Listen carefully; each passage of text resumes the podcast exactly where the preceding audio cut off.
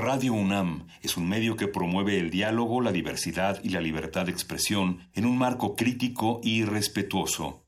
Los comentarios expresados a lo largo de su programación reflejan la opinión de quien los emite, mas no de la radiodifusora. Por siglos nos hemos hecho escuchar. Nacimos como parte de esa inmensa mayoría. Hablar. Escuchar. Debatir. Proponer. Cuestionar. Está en nuestra naturaleza. Seamos instrumentos de conciencia de nuestro pueblo. Usamos el sonido porque atraviesa obstáculos. Muros. Fronteras. Nosotros somos la resistencia.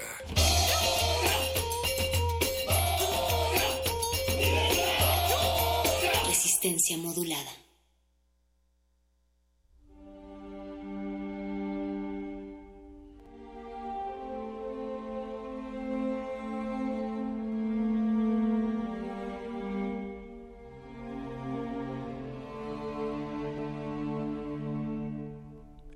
El 4 de agosto de 1939, el Winnipeg zarpó hacia Chile desde el puerto francés de Pahuilac, con más de 2.000 refugiados que habían huido de su natal España. Unos cuantos meses antes, el general Francisco Franco, con la ayuda de Mussolini y Hitler, había vencido a las fuerzas del gobierno democráticamente electo de España, desatando una ola de violencia y asesinatos entre los cientos de miles de simpatizantes desesperados de la República Española que habían cruzado los Pirineos para escapar de la masacre fascista, estaban los hombres, mujeres y niños que habrían de abordar el Winnipeg y arribar un mes después al puerto chileno de Valparaíso. El responsable de su milagrosa escapatoria fue Pablo Neruda, que a la edad de 34 años ya era considerado el poeta insigne de Chile en 1939 su prestigio ya era lo suficientemente importante como para convencer al presidente chileno, Pedro Aguirre Cerda, de que era imperativo que su pequeño país ofreciera asilo a algunos de los maltratados patriotas españoles que se pudrían en campos de internamiento franceses. Requirió mucho valor de parte del presidente Aguirre Cerda dar la bienvenida a los refugiados españoles a Chile. El país era pobre, aún sufría los efectos de la depresión económica con una tasa alta de desempleo y había pasado recientemente por un terremoto devastador en Chillán que cobró la vida de 28 mil personas y dejó a muchas más heridas y sin hogar. Una incansable campaña nativista de los partidos de derecha y sus medios, que percibían una oportunidad para atacar al gobierno, describía a los migrantes como indeseables, violadores, criminales y agitadores anticristianos, cuya presencia, de acuerdo con un editorial chauvinista en el principal periódico conservador de Chile, sería incompatible con la tranquilidad social y las buenas costumbres. Neruda se dio cuenta de que sería más barato alquilar un barco y llenarlo con los refugiados que mandarlos familia por familia a Chile. Mientras voluntarios del Partido Comunista francés trabajaban día y noche para tener lista la embarcación, Neruda recaudaba donativos de toda América Latina y de amigos, como Pablo Picasso, para financiar esa empresa cada vez más exorbitante. No había mucho tiempo. Europa se preparaba para la guerra y los burócratas, tanto de Santiago como de París, saboteaban el esfuerzo. A Neruda lo impulsaba su amor por España y su compasión por las víctimas del fascismo. Los refugiados que llegaron en el Winnipeg fueron decisivos para ayudar a moldear un Chile más próspero, abierto y creativo. Entre ellos estaban el historiador Leopoldo Castedo, el diseñador de libros Mauricio Amster, el dramaturgo y ensayista José Ricardo Morales y los pintores Roser Bru y José Balmes. Casi 80 años después, esos indeseables nos exigen plantearnos preguntas inquietantes en todas las naciones. ¿Dónde están los presidentes que dan la bienvenida a refugiados destituidos con los brazos abiertos a pesar de las calumnias más virulentas en su contra? ¿Dónde están los Neruda de antaño, prestos a lanzar barcos como poemas para defender el derecho a la felicidad, el derecho a la comida y las flores?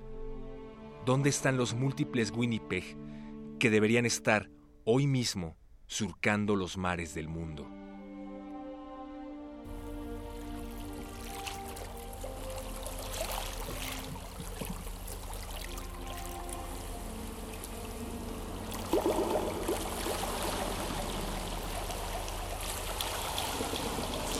Resistencia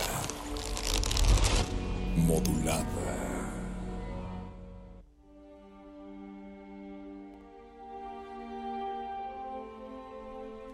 Bienvenido Escuadrón de Orejas sin fronteras a estas frecuencias que palpitan en el aire atravesando este infinito 24 de octubre en esta torre de arena y de espacio de aire, pero también marino llamado Radio UNAM. Les damos la bienvenida a Resistencia Modulada, ese no lugar, ese puente hacia el norte, hacia el oeste, hacia la claridad, hacia la estrella, pero también hacia el peñón de soledad y hacia el mar que desbarata sus relojes. Yo soy el perro muchacho y lo saludo a nombre del doctor Arqueles que hoy se encuentra en la producción en algún lugar del otro lado de la frontera de cristal junto a don Agustín Mulia, ejemplar como siempre en la consola de operaciones. Saludos también a Alba Martínez que cuida nuestros pasos en la continuidad.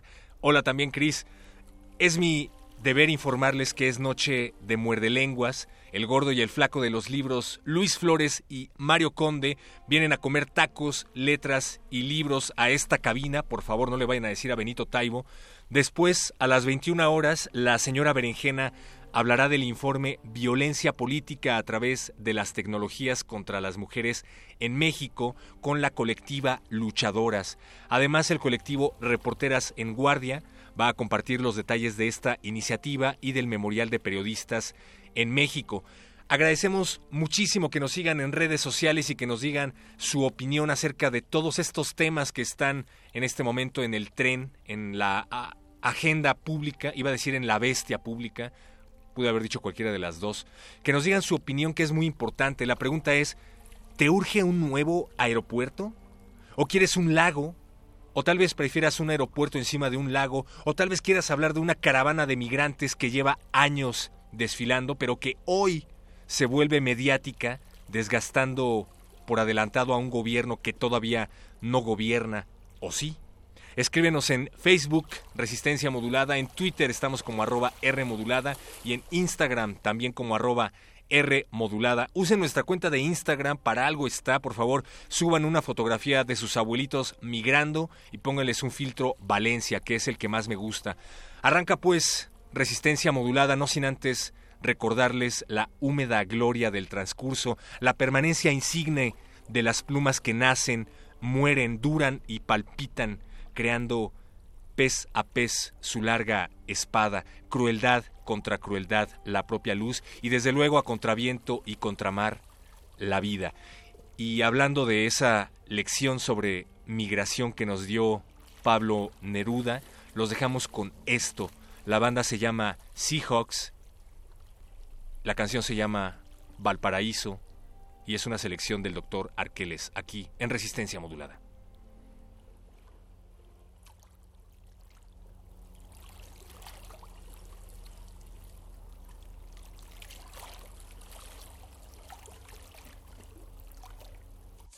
Resistencia modulada.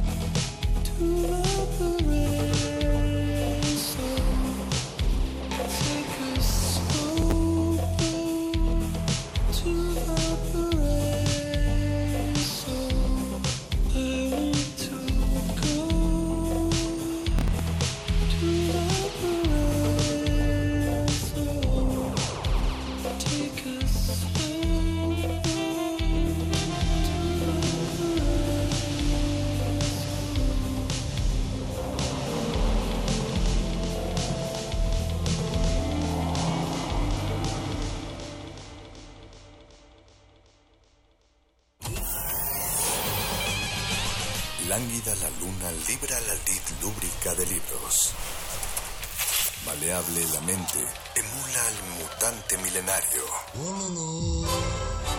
Muerde lenguas, letras, libros y galletas.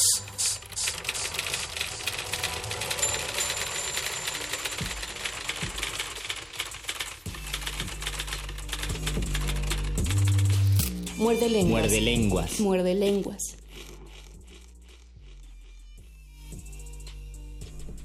24 de octubre, 8 de la noche con 18 minutos. Y ya está empezando su programa favorito de letras, libros, taquitos y... Y callejeros. Esta es la voz del mago conde que los saluda y les presenta la voz de... Luis Flores del Mal y queremos agradecer al doctor Arqueles que está aquí con su omnipresencia y gracias a ellos es gracias a él y a ellos porque es plural doctor Arqueles Es un todos. es un todos y es un todes Son un es que podemos llegar a sus oídos Está en la producción, así pasa cuando, cuando están, están los todos. Eh, quiero mandarle un saludo a Víctor Manuel, que es el, el chofer del Uber que me alcanzó a traer ah, de llegar a verdad tiempo. saludos Víctor Manuel Y gracias por tu labor de chofer No, tuvo una gran plática, eh, aparte. eh, ya, ya desarrollaremos. Pero a lo que nos truje, eh, ¿qué estamos re- realizando esta semana en nuestro programa de literatura? Del mismo modo que toda la resistencia está sumándose a este tema que tanto nos atañe, que es comer en la calle. Nosotros estamos por abrir nuestra fonda de cultura económica y les preguntamos, escuchas, para que nos digan por nuestro Facebook Live en Facebook. ¿Cuál es el Facebook, Luis? el Facebook es resistencia modulada métanse para que vean cuáles son las garnachas que vamos a promocionar Y también aquí para que muerde lenguas. para que propongan las suyas, porque les preguntamos qué llevaría una torta Neruda, cómo serían las enchiladas Macondo, qué lleva el taco Darío, cómo se hacen los chiles en Lorca. cómo se hacen los chiles en Lorca. Queremos saber todo esto y otros platillos que ustedes tengan en mente. Para eso, métanse al Facebook, coméntenos en nuestra transmisión en vivo o si no, mándenos un tweet a arroba R modulada. También en Twitter, que nos dice Cachano García, un saludo al Cachano. Mandamos un saludo al Cachano. al Cachano. Qué bueno que ya nos estás viendo, qué bueno que ya llegamos a 7000 eh, a 7000 eh, views en Facebook Live. Compartan el video, inviten a sus amigos y ayúdenos a construir. Pero tenemos que justificar, obviamente, no vamos a decir, por ejemplo, eh, que nada más la torta Neruda lleva lomo y ya, solo porque nos gusta el lomo y nos gusta Neruda. No, tratemos de, de darle contexto. Imaginen que van a esa garnachería literaria y la serie de combinaciones tienen completo sentido de qué es lo que lleva cada platillo. ¿Entra, entra de todo o lo, o lo metemos solo en garnachas? ¿Nos metemos, nos ponemos gourmet? No sé si no sé si nos pongamos gourmet primero porque hasta dónde entraría una garnacha y qué cosas se saldría Es que- de la garnacha. es Ese que es el problema. Lo pensé, por ejemplo, por si alguien propone un platillo po, o sea, de un Ah, taco ya. Edgar Allan Poe, o lleva salsa borracha, o, o- o haces algo ensancochado con alcohol, ¿no? Sí, yo O sea, creo que de podemos lo ponernos gourmet y también internacionales para tal vez en algún momento, bueno, ya mencionamos a Darío, a Neruda, a Lorca, hay escritores que se salen de la geografía de nuestro país y que podríamos relacionarlo con alguna garnacha. Entonces, tanto escritores mexicanos como escritores extranjeros pueden entrar en nuestra fonda garnachosa y también pueden ser garnachas gourmet. Sí, porque de hecho las que nombramos en, en este en Facebook Live son puros Puros internacionales. internacionales, sí. Pero pues está, está bueno, ¿no? Hacerla. ¿O quieres empezar con nacional? Por ejemplo, Podemos empezar una con torta nacional. Hellman. Una torta Hellman que en realidad ¿Lleva es- mayonesa? que en realidad es argentino Ah, o es argenmex. Pero, eh, me quedé Eh, con la torta nada más. Ajá, te quedaste con la torta. Una torta Hellman yo creo que debería llevar mayonesa McCormick para equilibrar entre Hellman y McCormick. Qué, qué pésimo chiste me acabo de aventar. No, está bonito. Pienso que está debe que debe tener carne porque es argentino, pero ya debe tener algo muy bonito. Pero mexicano. ¿cuál de, cuál de todos? Por ejemplo, debe tener una de estas tortas que de taquería que explora las posibilidades del, del pastor y de y del bistec en una torta normal. Creo que debería tener bistec, quesito, aguacate, chile en rajas, chile en vinagre en rajas y alguna otra cosa como pierna o como tal vez Sí, yo creo que pierna, milanesa ya sería demasiado, pero pierna sí sería porque creo que esta combinación de sabores te recuerda o te puede trasladar a otro lado y, y por otra parte es muy mexicana como era Juan Gelman, pues vivió muchísimo tiempo aquí en México. Mira, por ejemplo, eh, Lalo Álvarez Cordero ya nos dice que las enchiladas Macondo deben llevar mariposas amarillas. Me gusta. Y No, hielo. bueno, no sé. No sé, pero mira, podríamos transformarlo, podríamos a las enchiladas Macondo, en lugar de, de mariposas amarillas, podríamos ponerle flor de calabaza para que aparenten las mariposas, mariposas amarillas. amarillas. Y en lugar de hielo, eh, alguien, algún gastrónomo allí afuera que nos diga si existe alguna salsa que se pueda servir fría y que las enchiladas Sí, las, sal- frías. las salsas frías, hay cierto tipo de salsas frías donde nada eh, cortas el chile, mueles el tomate y el chile y ya queda. Al perro no le gusta, no te gusta la comida fría, pero muchacho. También dice Zenen Suárez, la torta Vallejo quemada en la puerta del horno. ¡Ah! Oh, qué, ¡Qué fino, Zenen! qué fino y qué profundo. No sé qué llevaría la torta Vallejo. Yo pienso que sería una torta muy pesada porque pienso en su lenguaje que, Bueno, entonces que tendría es bastante es bastante profundo. Decía Paz que era un minero, César Vallejo, un minero verbal, un minero versificador. Entonces yo siento que debe tener ese carácter mineral eh, la comida de Vallejo. No sé si no sé si fuera una torta. Tampoco pensaría que son unas enchiladas mineras porque francamente no me gustan las enchiladas mineras y lo digo con Ah, respeto solo por... a las a las personas que viven en, en Guanajuato. Bueno, sí son y a ricas, los pero mineros y a, y a los, los mineros. enchiladeros. eh, o sea, se- yo sé que se llaman mineras porque simulan que están en la minería. Yo pienso que la comida de Vallejo tendría que ser algo muy pesado, no que te caiga de peso, pero que sí tenga esta cuestión de que de mucha masa, de mucho volumen y que sientas que está pesado tu alimento. A ver, pesado el huevo. Pesado o los el huevo. embutidos. Sí. Pero los embutidos o el huevo. Tal vez quedan- una torta de muchos embutidos o un- unas garnachas. Ah, ya sé que sería César Vallejo y además tiene una cuestión minera allí. Ver, Una dime. de esas cazuelas que te sirven cuando vas con tus amigos a las Ah, taquerías como los... y tienen de todo, incluso tienen nopalitos, eh, eh, cebollitas. Un molcajete, dices un tú, ¿no? molcajete o también se les llaman cazuelas, este o parrillas, parrilladas también se les dice, una claro, una parrillada, parrillada, sería. Parrillada Vallejo, me gusta. Parrillada Vallejo. Sí, tal cual. Mínimo unas 10 tortillas. Sí, unas 10 tortillas Grandes. con sus chiles toreados y con sus cebollitas. Ve, por ejemplo, de, ma- De maíz y de maíz. trigo, Ajá. dice el doc, de todo para que, sí, para que uno escoja. La Nájera ya nos llamó. Saludos, Lalo. Nuestro queridísimo muerde lengua sonorario nos propone, tenía que salir y no sé cómo no se nos ocurrió al principio, ya propone el taco Cervantes.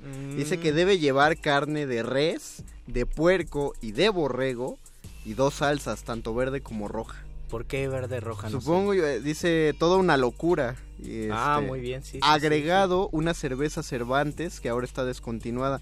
¿Cuál era la dónde En vendía serio la existía eso y además qué bonita literación cerveza Cervantes. cerveza Cervantes? ¿Dónde la vendí o, o era de las artesanales? Cuéntanos más la lonajera si quieres en Facebook o si sigues Debería hablando con tener Perro pollo. Muchacho. Yo recuerdo mucho un capítulo, una parte del Quijote donde están co- donde van a una boda, eh, que el Quijote y Sancho y están comiendo pollo y en lugar de comer la espuma que era lo que comían los pobres, es decir, hacían un caldo y tenían que comer nada más la espuma para sentir que estaban comiendo algo. Era una boda tan ostentosa que entre la espuma había pollos flotando. Entonces a Sancho le dicen, come un poco de espuma y la espuma es un pollo completo. Entonces yo creo que debería llevar pollo. Y mira, para agregarle, así como parte de tu.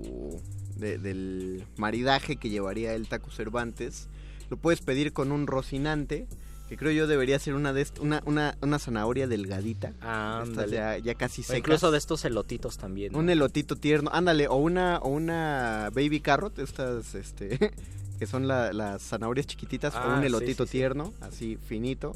Y Y mucho queso, porque hay mucho queso pero, en pero, Cervantes. pero, sabes, yo sí, yo sí conservaba lo de carnes rojas, eh, con que propone Lalo Nájera, el Docar que les lo apoya justamente porque es como un ambiente muy español, ¿no? El, el, Muy puer- el cristiano. puerco y la res está mezclado, pero y además el muy cristiano porque era parte de los judíos conversos. Eh, tenían que desayunar en sábado huevos con tocino enfrente de todos para que vieran que ya se volvieron cristianos porque los judíos Claro. no podían hacer eso. Ya, no, y sabes qué agregaría así como detalle, a ver, a ver si agarra, a ver quién, si la referencia es de su talla. A ver, unos dientecitos de elote encima del taco. Unos dientecitos de elote.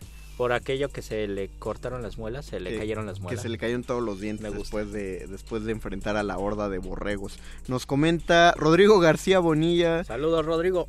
De papa, choclo y culantro. ¿Qué dice? ¿Qué dice? que eh, creo que quiso, o sea, sí, cilantro, pero pero escribió culantro en lugar. No creo que no creo que sea error de dedo, dice Don Agus que así se dice en Europa Gracias, y, Don Agus, por y Rodrigo. García Bonillas vive en Alemania. Le mandamos un saludo, nos Saludos estuvo en el. Muerde Lenguas ya dos Ha veces. estado, creo que dos veces. Una grabada y una Ah, es aquí verdad, en vivo. es verdad. Entonces te mandamos, pero eso qué sería, Rodrigo? Yo creo que está pensando en César Vallejo, porque él está investigando a César Vallejo. Te quedaste ahí. Sí. Eh, proponnos más un. Sí, es ¿Tú- sobre César Vallejo. Tú que eres un gourmet, un verdadero gourmet, Rodrigo García, deberías proponernos más, Más platillos así. más platillos de este tipo. Una de las cosas que más gracia dan y que eso es verdad en una librería donde también sirven comida y, y cada platillo tienes el nombre de un escritor. A la hamburguesa le pusieron Carlos Marx y yo creo que no sé no sé por qué yo creo que dijeron bueno ¿cómo le ponemos a la hamburguesa? Claro Carlos Marx y hay un hay una contradicción hay un contraste muy bonito, Bonito. allí no sé, o sea, yo creo que sí es incómodo pedirte una hamburguesa a Carlos Marx, pero pues así se llama. No sé, yo no le pondría una hamburguesa a Carlos Marx. No sé cómo le pondría, pero no sería Marx. ¿Quién es tu autor favorito? Mi autor no, no tengo un autor favorito. No, no tengo tienes muchos, uno. Ah, Tengo órale. muchos autores favoritos, o Eso tengo muchos nuevo. poetas favoritos principalmente. Tal vez narradores favoritos, me gusta mucho Rubén Fonseca.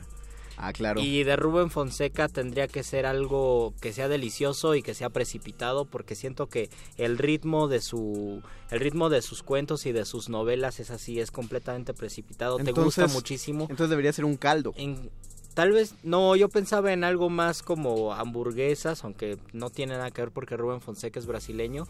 Tal vez unas espadas brasileñas, algo que comas con mucha hambre y puedas incluso suspender la conversación para estar comiendo Pero- pero un es- durante un buen rato. Pero la espada no es un platillo, es una forma es de una, servir sí, serían espadas brasileñas, tal vez, Pero eso sería todo, todo un restaurante dedicado a Fonseca. tal vez, tal vez, o a ese tipo de li- literatura que es precipitada, que te gusta y que no dejas de leer. Mira, ¿por qué no mejor lo convertimos en una caipiriña? Ándale. Y, y- y decides qué le, qué le mueves al cóctel para que quede fonsecoso, ¿no? Que no sea nada más porque es brasileño. Dice Daniel Servín, Cama- ya me está dando hambre, ahorita mandamos a corte y vamos por papas a la tienda acá. Mandamos a un corte de carnes. Un co- ah, vi lo que hiciste ahí. Daniel Servín Camacho dice, hablaron de la torta minera y lo relacioné con Víctor Montoya. Y es que, ¿sabes? El asunto es que ah, el, el día de ayer tuvimos un, un reportaje que nos mandaron nuestros corresponsales en el Cervantino, la Lolui y el Voice, Oscar el Voice. Eh, nos hablaron de la guacamaya y a mí me encanta la... No solo porque sabe muy rica y es muy sencilla la guacamaya, porque es, para quien no lo conozca, es chicharrón en un bolillo, una torta de chicharrón, en un con un ¿El huevo... chicharrón es crudo o es Crudo, crudo, o sea, del, bueno, de- no, crudo. Crudo. Pero el, el asunto es que le ponen una salsa hiperpicante, se acaba haciendo Oh. mojadito y tronador. Y cuando hay este, bueno, le ponen aguacate, eso sí también mucho. Y si, si son tiempos de bonanza y de no apretarse el cinturón, hay, hay vendedores que gustosamente le ponen un huevo cocido. Está, es, está, pero es Porque muy bonito cuando eso. es de varo puede darse ciertos lujos. Y está bonito eso, porque esa es comida, como, como muchas cosas del estado de Guanajuato, esa comida es comida de mineros. Porque es muy rápida, es, es Te despierta es tanta capsaicina. No, exactamente, la cantidad de salsa te mantiene alerta y es muy pesada. O sea, una sola guacamaya te da, sientes que comiste bien, pues porque es chicharrón, huevo cocido y aguacate en bolillo. Entonces te llena de la energía suficiente para continuar chambeando en la mina. Vamos a hacer un corte musical y ahorita nos seguimos Ahorita seguimos con nuestro menú, torturándonos. menú gastronómico literario. Así que esperamos sus propuestas en el Facebook Live de Facebook, Live de Facebook Resistencia Modulada. Vamos a una pieza Vamos a musical. escuchar una rolita y regresamos a este muerde lenguas de letras, libros, taquitos. Callejeo y más fondas literarias. Muerde lenguas. Muerde lengua. Existen muchas fuerzas en el universo que al ser humano lo hacen variar de dirección, unas veces hacia un sitio, otras veces hacia otro, otras veces nos dirigimos hacia lugares que ni siquiera somos capaces de comprender. Estoy hablando de actos humanos y hechos. Una de esas fuerzas, la más poderosa diría yo, es la fuerza del cambio, una importante y poderosa fuerza. Una fuerza que nosotros somos capaces de controlar. El doble para ti de lo que me dediques. Así de simple, hermano, no te compliques. Sé más cuidadoso cuando tu envidia salpiques. Y que lo que pidas para mí, que Dios te lo multiplique. Así que la vida te lo dice. No digas que no avise. Hay muchos en la calle que su presente maldicen. ¿Cuántos estarían por el tiempo poder regresar? ¿Cuántas de sus decisiones quisieran retomar? Unos van por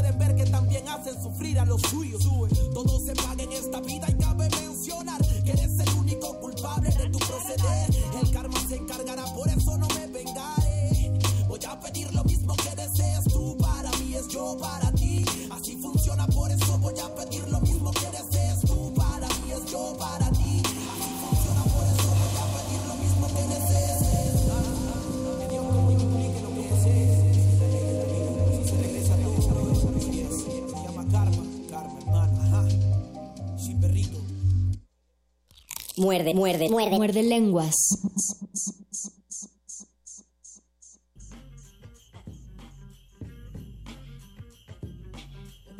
Reportes de la resistencia nos indican que si tienen la oportunidad de voltear a la ventana y ver la luna, háganlo porque está enorme y está roja. Bueno, anaranjada, ¿no? Nunca está roja, pero... o sea, se ve Con razón chida. tengo tanto sueño y estoy tan emocional. Sí, y Luis. Conde me apoya. Sí, es, es eso, definitivamente. Definitivamente es la luna. Dice Rodrigo García Bonillas, lo de papa es por lo andino, el choclo sudamericano y el culantro, que es como le dicen en Perú al cilantro. Me gusta cómo le dicen a- en Perú al cilantro. Carlos, Carlos, ¿qué ibas a decir, perdón? No, que cada vez que pienso en el cilantro, bien, eh, reflexiono si tiene una relación etimológica con antro, hombre, antropología, todas esas palabras.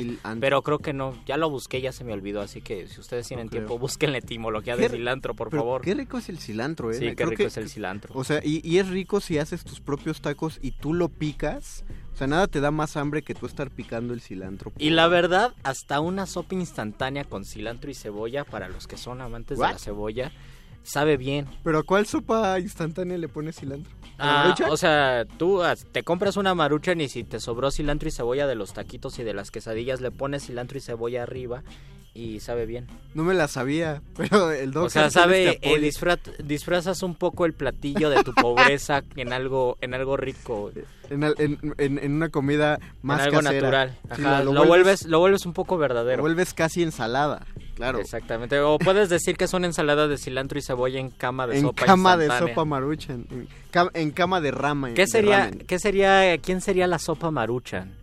Tal vez un escritor Mira, tendría que, ser, tendría que ser fácil, tendría que ser rápido. pero que nunca tendría- se pueda digerir. que tendría que gustarle un chingo, pero que te caiga pesado. O sea, Stephanie Meyer, la de 50 sombras de Grey, es la sopa maruchan. Oh, qué, qué puntual. Carlos Valencia Vivanco, saludos, culantro está bien chido. El Suena, suena bar. Mira, Suena bar. Vamos suena a bar. culantro. Vamos- No. Bueno, suena a antro más bien. Suena, vamos al culantro. El coriandro, cimarrón, culantro, alcapate, cilantro de tierra, cilantro de monte o recao o perejil criollo tabasqueño es una hierba tropical perenne y anual de la familia Apiacae. Apia, Apiaceae.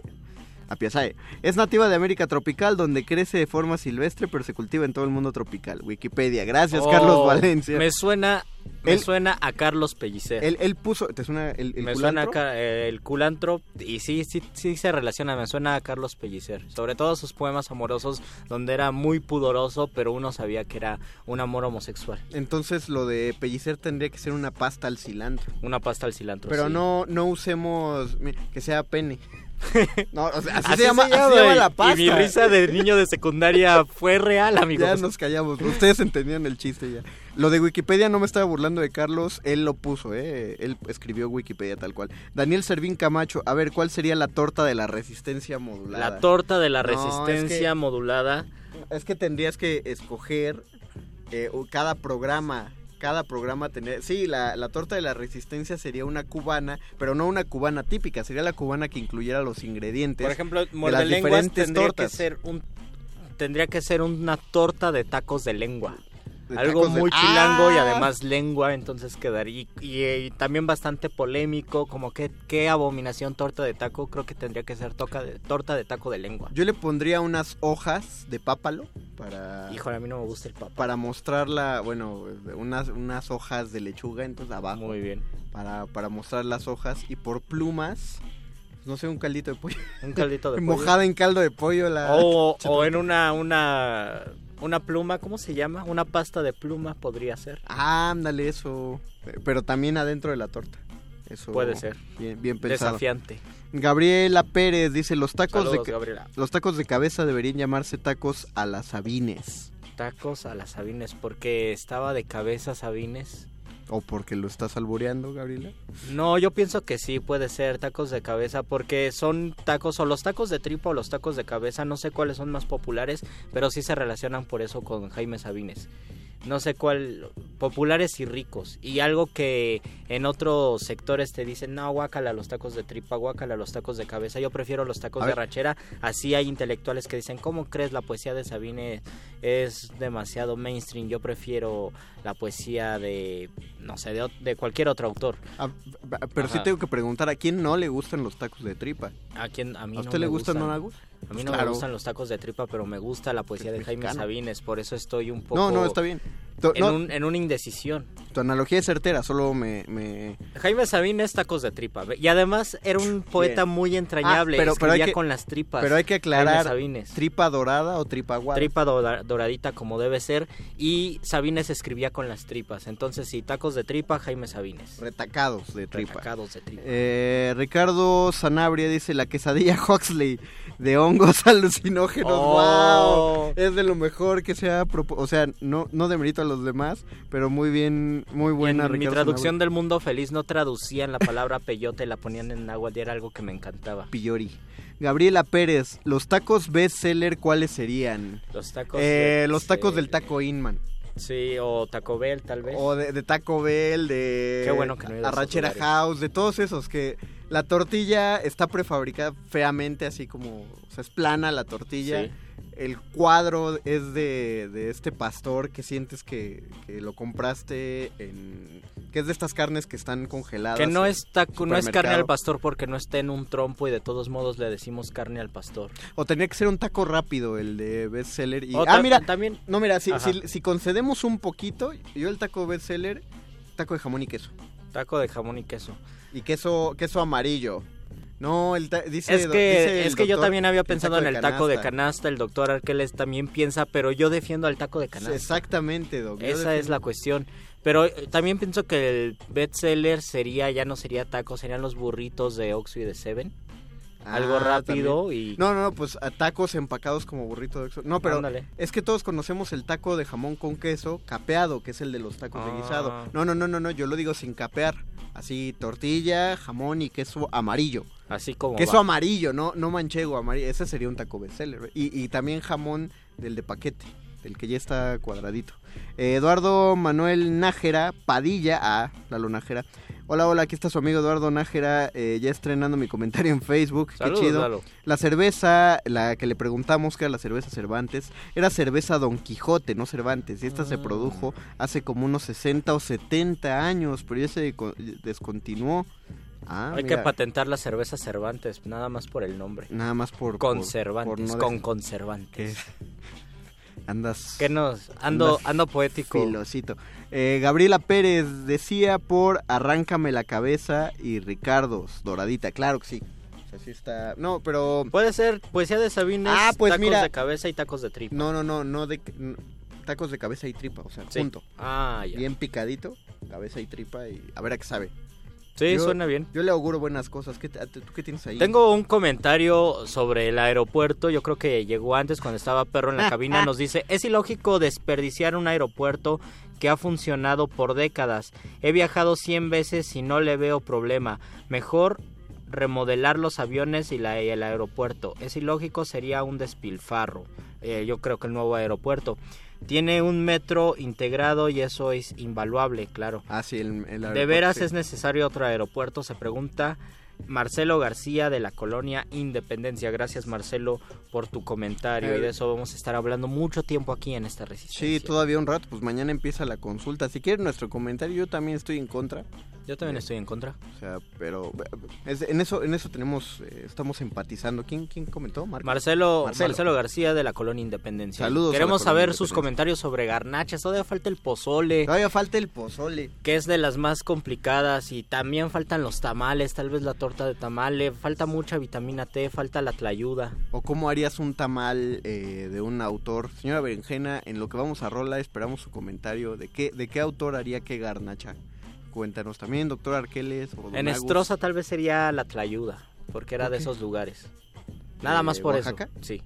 Pero bueno, no no sé, perdónenme. Pero no, no, está bien, pero tendrías que buscar como, como qué. Ajá, o sea, ¿de tengo qué tengo que tengo que pensar qué meterle a la tlayuda. Bueno, y además tiene cilantro y cebolla, la tlayuda es perfecta. Más bien hay que pensar más lo de la tlayuda. No, pero siempre se puede perfeccionar, o sea, como el guarache, o sea, un guarache guarache está perfecto como está, pero cuando le pones costilla estás construyendo un señor Oh, guarache. sí, Por sí. ejemplo, Juan Rulfo sería un guarache. Un señor guarache Un de costilla. Juan Rolfo sería un señor guarache. No, no de costilla. De... ¿De qué te gusta? ¿De pollo con mole? Guarache pollo con mole. Esos son ricos, los vende el guarache azteca. No, Sí, estoy pensando. no de, de, de, de pollo, de, de pollo hervido tal cual, pero el pollo así, solito. No a la, no a la plancha, sencillón, como de campo, de pollos de campo. ¿No será, Rufo, también un sope que es parecido al guarache? Un sope con su bistec, su quesito... O sea, queso derretido y además la crema, el queso, la lechuga y la salsa verde. Es que me suena al guarache justamente por el, por el instrumento para caminar Es- por el campo. Ah, ya. Y además el guarache es más... Tiene una masa más fuerte, ¿no? Más, más densa, es Tiene más masa denso. con frijol. ¿Qué más le puedes pedir al Tiene mundo, masa mano? con frijol. O sea, yo ya, ya, ya planeé mi fin de semana.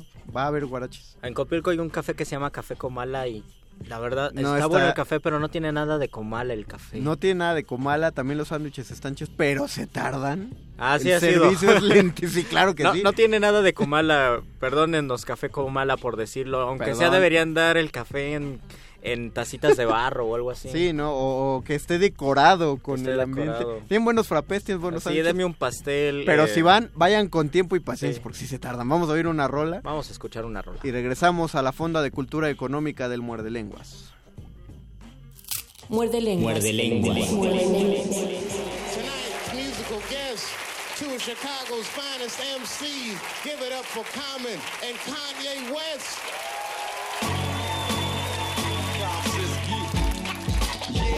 It's common sense. Kanye West on the Dave Chappelle show. Everybody gotta eat, right, y'all? It's the food, baby.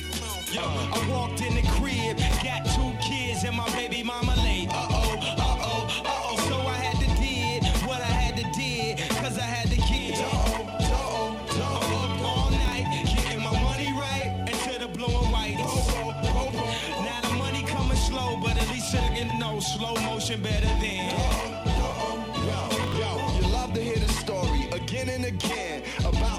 Brothers from the city Win. Like juice and gin in the city, we blend amongst the hustle, titties and scan, 50s and rims. Y'all know the spree wells and trucks is detail.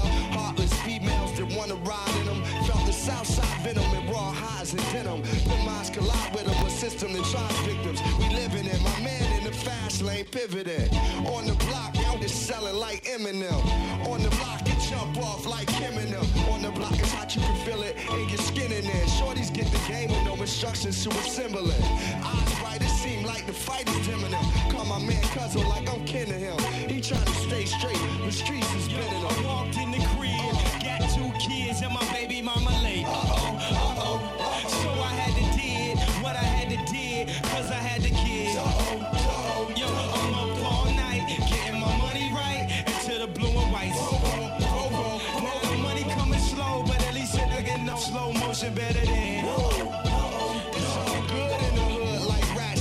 And throwbacks and Tims, blacks and rims.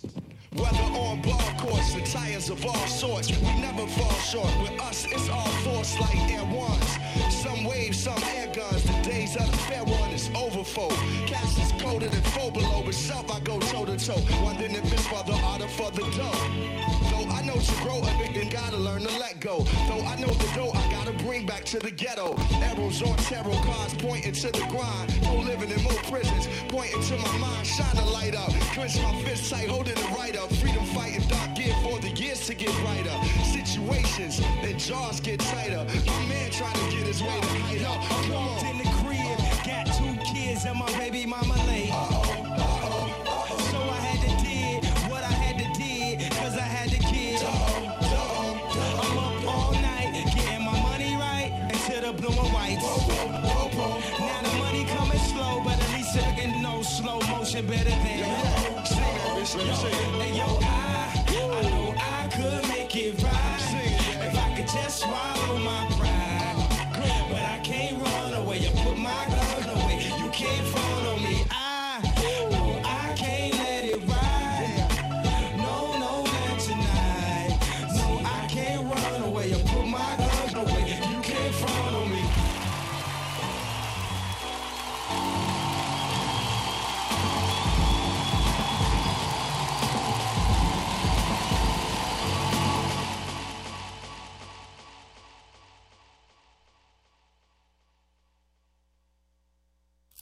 Muerde lenguas. Muerde lenguas. Muerde lenguas.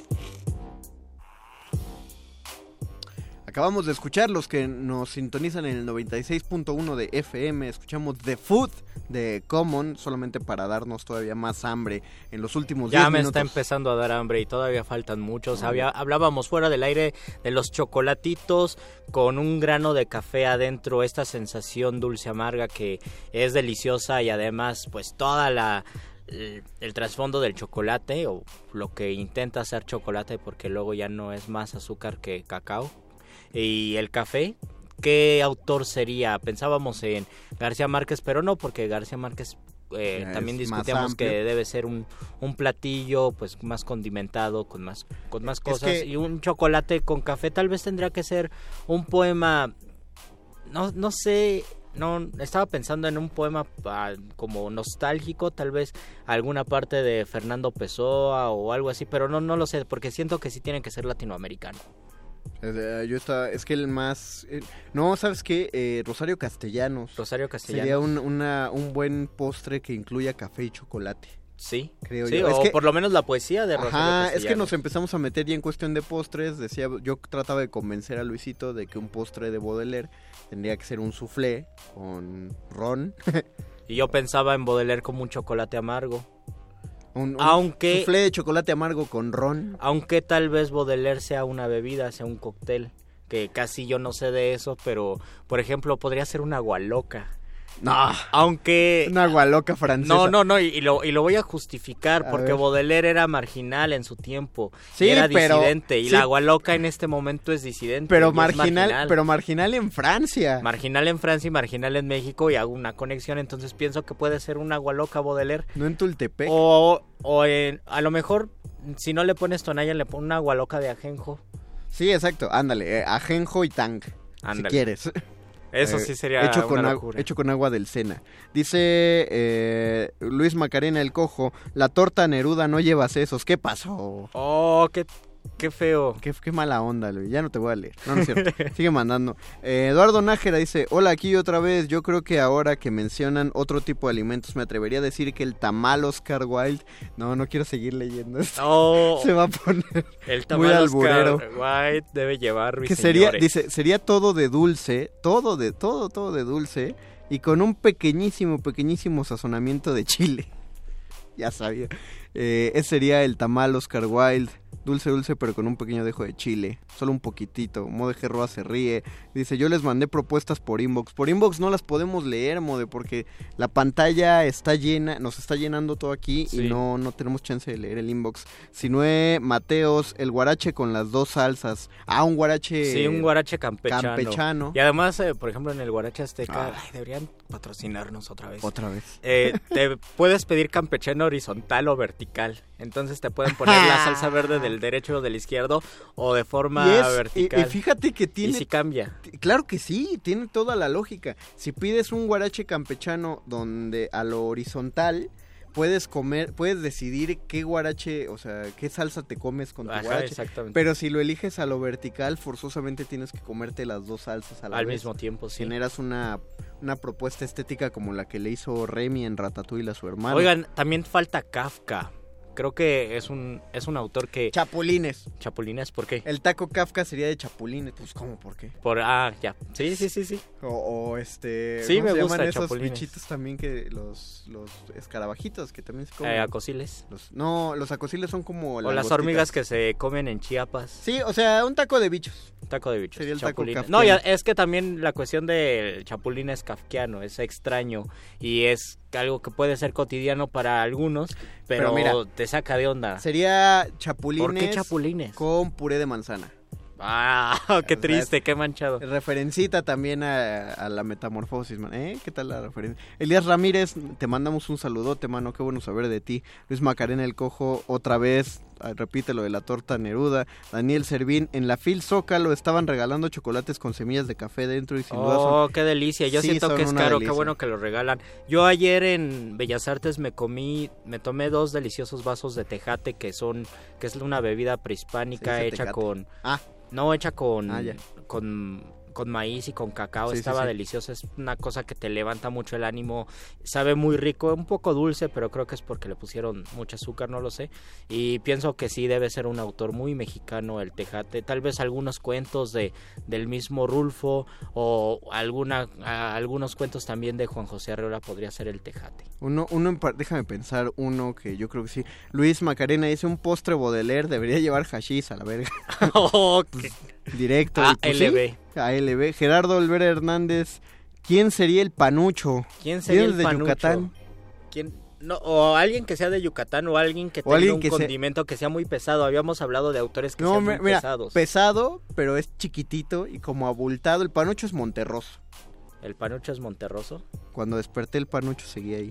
Me gusta que sea Monterroso, no sé, tal... Sí, puede ser Monterroso y, y hay que pensar en otros más. Por ejemplo, Octavio Paz, ¿qué sería? Yo siento que Octavio Paz es un... Perdónenme por decir esto, pero alguna poesía de Octavio Paz es un sándwich de esos que te dan en la primaria. Y, y no digo que se pueda leer a Octavio Paz en la primaria, sino mayonesa, como algo algo sencillo que... O a lo mejor un sándwich muy servi- con sencillo la servilleta que te pegada. lo- con la servilleta pegada que te lo hacen pasar por algo muy rico. Eh, Mi humilde opinión. No, yo, yo creo que... eh, Aunque en sus ensayos sí tiene, tiene mucho condimento. Por ejemplo, eh, El laberinto de la soledad o, o El arco y la lira, No, yo ¿sabes creo que sí es algo bastante para, mí, condimentado. para mí Octavio Paz sería una, una crema de elote. Una crema de elote. Todo el mundo dice que muy rica y tal cosa, pero no es cierto. Me gusta. Yo, yo, Yo en creo que yo tendría en que dividir entre la opinión, poesía de paz y el ensayo Sí, de claro paz. sí. La poesía de paz sería un sándwich todo pegado con la servilleta y el ensayo de paz, eh, por lo menos los más emblemáticos, sí sería un platillo que te guste. Nada más para terminar y ya leemos los últimos comentarios. Ricardo Sanabria dice que Baudelaire podría ser una crepa flameada con absinthe, con ajenjo, claro que sí. Y, ah, claro, Luis Macarena me dice que se llaman jumiles. Jumiles, Los- jumiles. Gracias, Luis. Eh, Paz es igual a un sándwich del DIF. Oh, de estamos de acuerdo. Enrique Gómez, saludos. Como que sería Pedro Páramo. Híjole, Pedro Páramo ya es el pozole.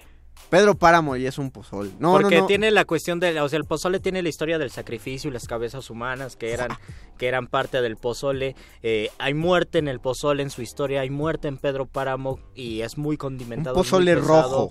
Es interna, eh, bueno, es algo mexicano que se internacionaliza, un pozole rojo tal vez y de cerdo. O, o unos chilaquiles que también son Ah, internacionales. también unos chilaquiles con carne asada. Eh, rojos. Fiorella del Rosso, ¿consideran que se merecía el Nobel? Luis, claro que sí. Luis Macarena dice, pozole con corazón de perro. Pozole con corazón Ese sería perro. el pozole de Juan Rofo. Muchas gracias, don Agustín Muli, en Muchísimas Operación gracias Técnica. al doctor Arqueles por producirnos y por estar aquí con nosotros. Y gracias a Alba Martínez que está en la continuidad. Recuerden, a continuación viene la nota nostra y después el modernísimo. Ya está aquí afuera la señora Berenjena. Se salvó la señora Berenjena porque no trajimos tacos. Íbamos a traer tacos Y vamos a dejar toda pestosa la cabina, pero con olor a taquito. se nos olvidó. Ni modo. Gracias a todos, todos los escuchas. Gracias, que amigos. Nos sintonizaron en Facebook Live. Se despiden de estos micrófonos. Luis Flores del Mal. Y el Mago Conde y nuestro querido doctor Arqueles. Muerde, muerde, muerde. Muerde lenguas.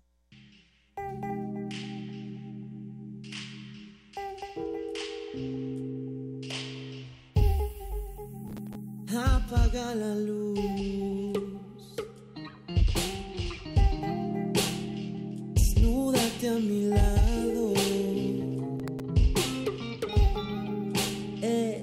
Esta noche es de un azul. Aterciopelado. La similitud.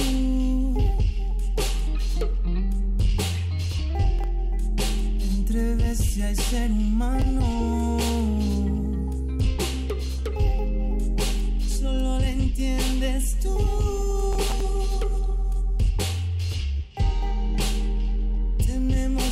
Aceptarlo. Doy mi vida, mis secretos, pero bésame sin miedo.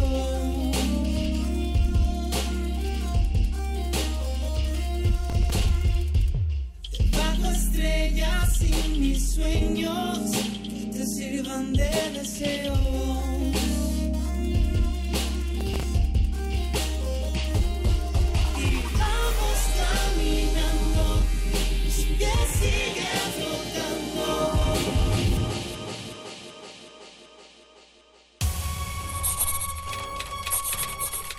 Locutores del muerde lenguas se quieren deslocutor y muerde lenguarizar. El que los deslocutor y muerde lenguarice, buen deslocutor y muerde lenguarizador será.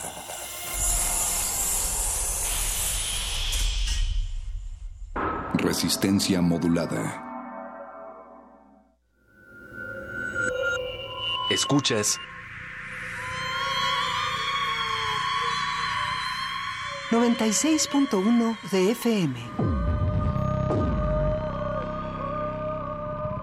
Transmitiendo desde Adolfo Prieto 133 Colonia del Valle en la Ciudad de México. XEUN, Radio UNAM. Experiencia sonora. De los riesgos del poder se ha dicho todo, y aún así, a lo largo de los siglos, todo lo que se ha dicho ha vuelto a ocurrir. Lunes de Teatro de Radio UNAM te invita a contemplar el reflejo de la lucha por el poder en el México contemporáneo al lado de los clásicos. Calígula y Británico. Versión libre de Santiago de Arena a partir de los textos homónimos de Jean Racine y Albert Camus. Dirección Sergio Cuellar. Todos los lunes de octubre a partir de las 19 horas en la sala Julián Carrillo de Radio UNAM. Adolfo Prieto, 133, Colonia del Valle, cerca del Metrobús Amores. Entrada libre, solo para mayores de edad. La cuna de las instituciones políticas y sociales se tambalea. Radio, Radio UNAM. UNAM. Experiencia, Experiencia sonora. sonora.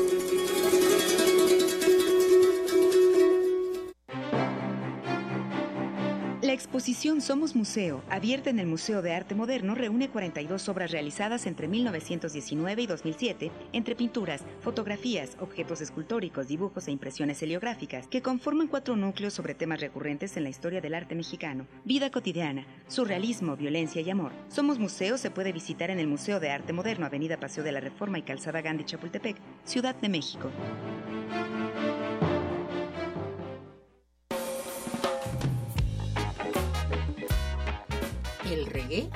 Despertó en un grupo de jóvenes deseos de paz y distensión.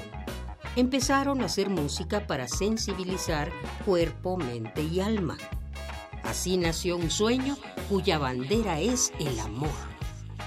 Ellos son Antidoping, viernes 26 de octubre a las 21 horas en la sala Julián Carrillo. Ven por tu boleto gratuito a partir del 22 de octubre de 4 a 7 de la noche en el área de extensión cultural de Radio UNAM. Disponible hasta agotar existencia. Adolfo Prieto 133, Colonia del Valle. Sé parte de una fiesta por la hermandad. Radio UNAM, experiencia sonora. Resistencia modulada. Interrumpimos lo que sea que esté haciendo para traerle este corte informativo. La, nota nostra. El último lugar para informarte.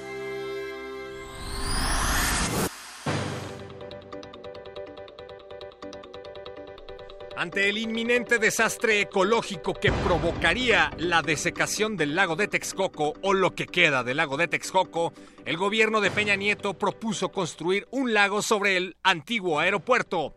El lago funcionaría como balneario y atractivo turístico, pero antes de tomar cualquier decisión, Peña Nieto anunció que se hará una consulta popular para decidir si se hace o no el lago sobre el aeropuerto viejo.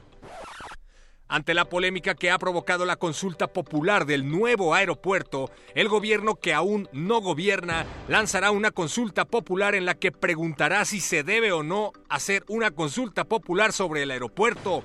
Para participar únicamente se recibirán visas y pasaportes, así como comprobantes de ingresos para demostrar que te puedes subir a un avión. Los demás no pueden participar. Y por cierto, los de primera clase podrán votar dos veces. Mexicanos enojados por la llegada de la caravana migrante anunciaron que migrarán a Honduras y Guatemala para que vean lo que se siente. Una caravana de mexicanos temerosos de perder sus trabajos como comentaristas en redes sociales marcharán como migrantes ilegales fuera de México para que los gobiernos de esos países sudamericanos reconsideren su postura. Algunos entrevistados por la Nota Nostra aseguraron que únicamente se quieren escapar de México por el recorte de agua. Gobierno de la Ciudad de México cancela megaproyecto de repartición de desodorantes en el metro por reporte de agua. El gobierno de la capital tenía planeado bañar con desodorante de manera obligatoria a todos los usuarios del transporte colectivo, pero llegaron finalmente a la conclusión de que el metro apesta, haya o no haya agua. Esta fue la nota nostra y este es el comentario de Luis Flores del Mal. Van a cortar el servicio del agua aquí en la ciudad y esto puede en realidad convertirse en un suplicio con olor a precipicio, a pazuco y a pubertos y de sudores cubiertos, hay que apestar todos juntos y el día de los difuntos oleremos como muertos.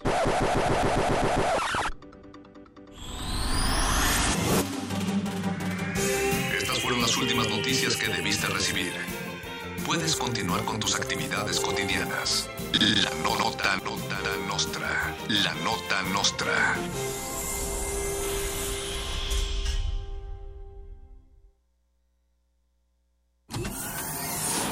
Aquí queremos un mundo en el que quepan todas las familias, voces, Opiniones. mundos. comunidades indígenas. Nos protegemos en muros de cristal para evitar la vigilancia. Si no podemos bailar, entonces no es nuestra resistencia.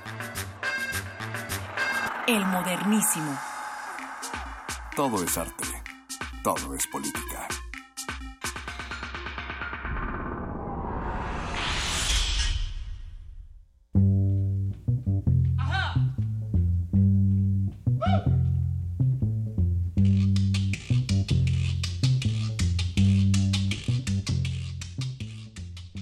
Bienvenidos, bienvenidas. Aquí inicia el modernísimo de resistencia modulada. Yo soy Berenice Camacho. En este espacio que dedicamos a hablar de temas de agenda pública y derechos humanos y donde siempre nos guía el salvaje pop. Frente a mí, del otro lado del cristal, se encuentra Agustín Mulia en la operación de consola. Alba Martínez está en la continuidad dos cristales más allá. Y hoy, esta noche, está Mónica Sorrosa en la producción ejecutiva. El Voice está eh, comiendo unas pues, ¿qué, ¿qué, es lo que se come allá en Guanajuato? Las guacamayas, ¿no? Las guacamayas. Está en el Festival Internacional Cervantino. Les mandamos, le mandamos saludos hasta allá al Voice y también a Eduardo Luis, que están haciendo una exploración culinaria como se debe por allá. Y pues el día de hoy, el día de hoy, en el Centro de Cultura Digital de esta Ciudad de México, se presentó el informe Violencia Política a través de tecnologías contra mujeres en México. Si ustedes eh, pues han sintonizado este programa en tiempos electorales, recordarán que le dedicamos algunas emisiones para hablar precisamente de la violencia política de género. Y pues bien, este informe del colectivo Luchadoras le dio seguimiento al tema, lo cual es bastante, bastante bueno. Eh, eh, de, pronto difícilmente se le puede dar seguimiento a los temas y, y, temas tan relevantes como, como este. Tendremos una charla con Anaísa Mora, integrante precisamente de Luchadoras, para saber más detalles de este informe. Y además, además, eh, pues bueno, los ataques a la prensa y a la libertad de expresión son una condición que continúa en nuestro país, lo sabemos, ahí están los números. Y al respecto surgió una iniciativa, una iniciativa interesante, se formó una amplia red de reporteras de distintos puntos de la República. Ellas se llaman Reporteras en Guardia y ayer realizaron eh, pues uno de los muchos actos que tendrán, están en la primera etapa, digamos, son muy, muy recientes. Eh, realizaron unas charlas, eh, unos foros para hablar precisamente de las condiciones en las que se encuentran eh, no solo las mujeres periodistas, las eh, eh, eh, comunicadoras, también reporteras en general, sino también los hombres. En, en, general, cómo está la situación de la libertad de prensa en nuestro país. Y pues bueno, estaremos hablando con Rosalba Ramírez.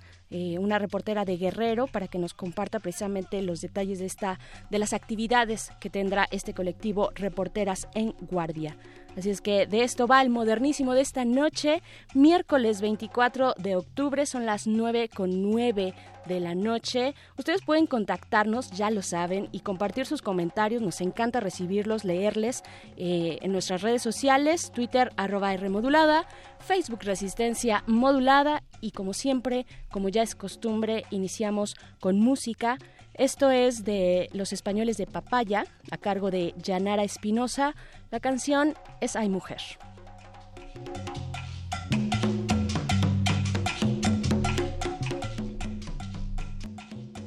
El, el, el, el modernísimo. cría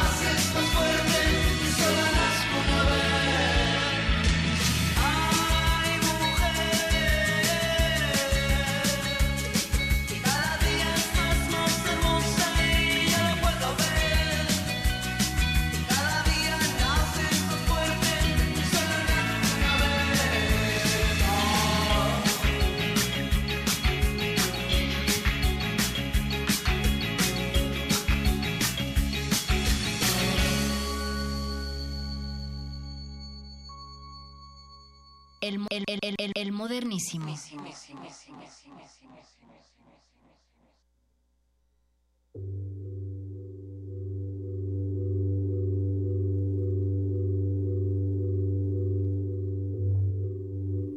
Escuchamos Hay Mujer de la banda española Papaya cargo de la fantástica Yanara Espinosa. Y pues bueno, como ya habíamos comentado en el segmento anterior, el día de hoy por la mañana la colectiva Luchadoras presentaron el informe Violencia Política a través de las tecnologías contra mujeres en México. Y dentro de todo el entramado o casi rompecabezas de las pasadas elecciones del primero de julio, pues este, este es un tema muy relevante, la violencia política por condición de género, atravesado en este informe pues eh, por el entorno digital. Para hablar de este informe nos acompaña, nos acompaña, perdón, en la línea Anaís Zamora. Ella es integrante de Luchadoras. Bienvenida, Anaís, ¿cómo estás? Te saluda Berenice. Buenas noches. Hola, Berenice. Buenas noches. Buenas noches a todo tu auditorio. Muchas gracias por la invitación. No, al contrario, a ti y pues eh, está bien interesante el trabajo enorme y titánico que se aventaron en Luchadoras. Eh, vaya, estamos hablando de un, de un informe que aborda la elección más grande en México ¿no? En términos de candidaturas, más de 18 mil, con una participación importante, no se rompió récord, eh, pero una participación del 63%, pero que toca también este tema de, eh, bueno, la paridad de género por fin es una realidad en el, en el Congreso, eh, pero decía yo, este, este, este tema de la violencia política que ustedes abordan en el informe que presentaron esta mañana, primero cuéntanos, así en lo general, ¿en qué consiste el informe? Bueno, bueno, como tú dices, nosotras en, en Luchadoras, básicamente lo que hacemos es además de contar historias de mujeres guerreras, preocuparnos por construir una Internet feminista. ¿Y esto qué significa? Como un espacio en donde las mujeres, eh, las jóvenes, las adultas, las niñas, pueden expresarse en libertad y sin enfrentar alguna agresión. Y entonces, ante este contexto histórico que vivimos en la historia democrática del país, eh, también veíamos que las redes sociales, Internet y las tecnologías iban a jugar un rol fundamental durante las elecciones. Y sabíamos que también al mismo tiempo que se iban a posicionar muchos mensajes y que las candidatas y los candidatos iban a ocupar Internet para posicionar muchas de sus propuestas, también eso exponía a las mujeres candidatas a que la violencia política de género que ya venían enfrentando históricamente también se manifestara en, en las redes, en Internet o a través de las tecnologías.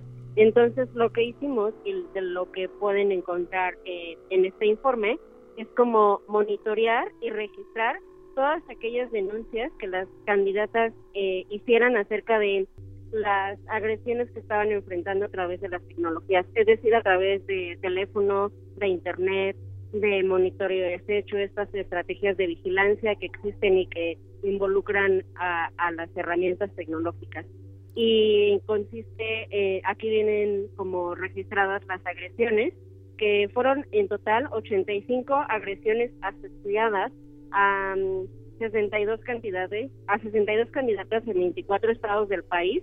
También vienen desglosadas que estamos considerando por razones de género y algunas tendencias preocupantes que encontramos en, en la violencia que existe en redes y en las tecnologías. Claro, y bueno, las pasadas elecciones, todos lo sabemos, se caracterizaron por este tinte de violencia, no solamente contra mujeres, sino en general, ¿no? En general eh, fue violencia política de lo que hablábamos, pero es interesante hacerla, eh, puntualizar eh, qué es y en qué consiste y ustedes qué están entendiendo por violencia política con sesgo de género. ¿Cuáles son esas violencias que ustedes pudieron encontrar en estas 85 agresiones? Eh, a través, hay que decir, a través de eh, el entorno digital, ¿no?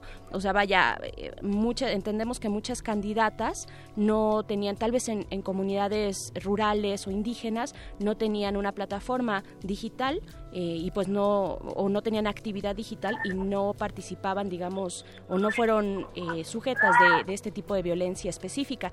Pero ¿qué, qué tipo, qué, qué es la violencia política de género? Pues mira, también es importante decirte que es cierto, o sea, estas elecciones también fueron históricas en materia de violencia. Hay muchas candidatas y candidatos que fueron asesinados y eso es importante destacarlo, pero también nos parece que muchas veces lo que ocurre en el ámbito de Internet, de las redes sociales o de las tecnologías no es materializado, no es dimensionado, es decir, no o se normaliza o se pare, o parece algo sin importancia pero muchas veces las agresiones van escalando hasta que llegan a una agresión física que podría poner en riesgo la identidad o incluso la vida de alguna persona. Y entonces también por eso nos parecía importante monitorear cómo iban sucediendo estas agresiones. Y de las agresiones que más encontramos fueron las expresiones discriminatorias, es decir, aquellos mensajes como discursos, comentarios que no aludían necesariamente a la propuesta o a la trayectoria de la candidata, sino como algunas cuestiones asociadas a sus roles de género, o sea, que estaban cumpliendo o no, a su sexualidad o incluso a su apariencia. También identificamos, eh, la segunda agresión que más identificamos fueron las amenazas que ocurrieron a través de WhatsApp, de teléfono, de mensajes de inbox, ¿no? De mensajes también en Twitter eh, también documentamos mucho las campañas de, difamación que en estos en particular tienen como algo importante que destacar, que es como no solamente fue esta agresión, la, la, la campaña de desprestigio o de difamación, sino más bien era como primero investigar a la candidata para encontrar algo en lo que pudiera ser utilizado después, es decir, sacar información de ellas de contexto o incluso falsificarla o manipularla para a partir de eso eh, hacer una campaña de desprestigio o de o de difamación. También eh, consideramos como razones de género algunas, eh, también es importante decirte que no todas las agresiones que registramos tienen un componente de género, pero sí nos parecía importante definir qué es un componente de género, porque sabemos que las agresiones pues las enfrentaron las candidatos, las candidatas y los candidatos. Y encontramos, por ejemplo, una razón de género, identificamos cinco, y una puede ser como alusiones al ejercicio sexual de las mujeres, es decir, que hayan identificado alguna alguna acto sexual no, digamos, explícito que ellas, que ellas hayan cometido, o si no como, por ejemplo, puede ser que hayan investigado a una candidata, que hayan identificado que en algún momento se hizo una imagen íntima, esa la sacaron de contexto y entonces pensamos eso como una agresión de género porque no está aludiendo a nada que tenga que ver con su propuesta o con su trayectoria. También está la objetualización sexual, es decir, poner el cuerpo de las candidatas como un objeto para el placer o el goce de otros. Por ejemplo, ahí es importante y algo que nos alarmó es que en algunos espacios estaban vendiendo los packs, es decir, como este archivo de fotografías de las candidatas, que también ah, no tenía nada que ver con su propuesta política. También estaba está como agresión de, género, las, las amenazas o agresiones contra la familia de la candidata, porque eso es algo que no ocurre si es un si es un hombre el que está ahí este, contendiendo por un cargo de elección popular generalmente es algo que ocurre una amenaza contra los hijos o las madres o las hermanas de alguien, siempre se hace en el caso de las mujeres. También alusiones a, cuestiones de roles de género, es decir, como eh, no hagas política, regrésate a tu casa o ve a cuidar a los hijos o hazme un sándwich, por ejemplo. Ese tipo de expresiones también eh, las consideramos como razones de género y sobre todo las expresiones o alusiones que tuvieron que ver con la apariencia. Por ejemplo, el, esa candidata parece hombre, esa candidata es muy joven, esa candidata es muy vieja, tiene tatuajes. O sea, cuando no tiene nada que ver con la propuesta ni con la ni con la trayectoria de estas mujeres que están en un que estaban enfrentando un proceso eh, electoral y que estaban eh, tratando de llegar eh, con sus posturas y participar de este proceso democrático. Claro, eh, Anaís, y es importante recalcar esto porque, bueno, en una contienda política, eh, pues se dan con todo, ¿no? Por decirlo de alguna manera, pues de eso se trata también la política, de eh, tratar de minimizar al contrincante político en temas públicos, ¿no? En temas específicamente de su campaña. Y claro que existe la guerra sucia, eso también el INE, digamos, tomó o no tomó cartas en el asunto en algún momento, ¿no? Con la guerra sucia hacia un candidato, pero, pero vaya, esto, esto se sale o tiene unos componentes eh, específicos de género, como ya nos lo, nos lo estás diciendo, o sea, no es que nos asuste eh, que una campaña pueda ser agresiva, eh, no sino que ya traspasa los límites del el quehacer de la candidata en este caso no eh, también preguntarte bueno pues después de todos estos elementos que tú nos eh, delineas y que el mismo informe aparece ahí en el mismo informe que ustedes realizaron cuáles son los los mecanismos con los que cuentan o con los que contamos las mujeres para al momento de hacer campañas. ¿Esto lo pudieron eh, incluir en el informe? ¿Se dieron cuenta de si son efectivos o no al momento de entrevistar a estas candidatas? Sí, justo también eh, esto es parte de, la metodología.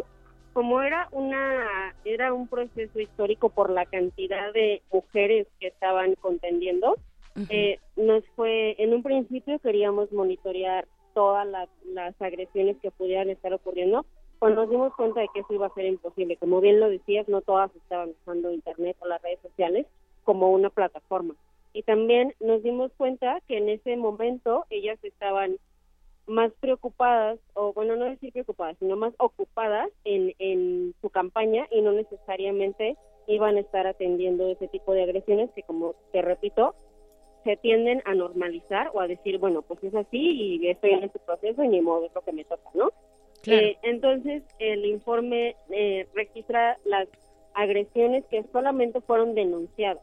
Entonces, estamos pensando que existe una gran cifra negra de, de agresiones que ocurrieron y que no fueron denunciadas y que también existen en, en los registros que tiene el INE o el Tribunal Electoral, que son muy pocos comparado con la cantidad de candidatos y candidatos que, que contendieron, ¿no? Y, también nos dimos cuenta de que muchas de ellas estaban como denunciando en sus partidos y también ante las instancias electorales. Y ahí lo que nos parecía un poco preocupante es que en los testimonios y en las entrevistas que hicimos, nos decían que generalmente cuando ellas eran agredidas, lo que intentaban hacer era buscar el apoyo de, de sus partidos para hacer la denuncia y a veces no existía como tal y no, no existía esa estructura o esos protocolos que permitieran que ese tipo de violencia en línea, por así decirlo, tuvieran como esa importancia, se les diera esa importancia. Y también como que los mecanismos de, de respuesta no son tan inmediatos. Y las elecciones y las como el proceso de campañas es en realidad muy breve si, si lo tomamos en consideración y entonces necesitan mecanismos que sean más inmediatos, ¿no? Es decir, si estoy enfrentando una agresión, una violencia que podría determinar que yo siguiera con mi candidatura o no, necesito una respuesta más inmediata.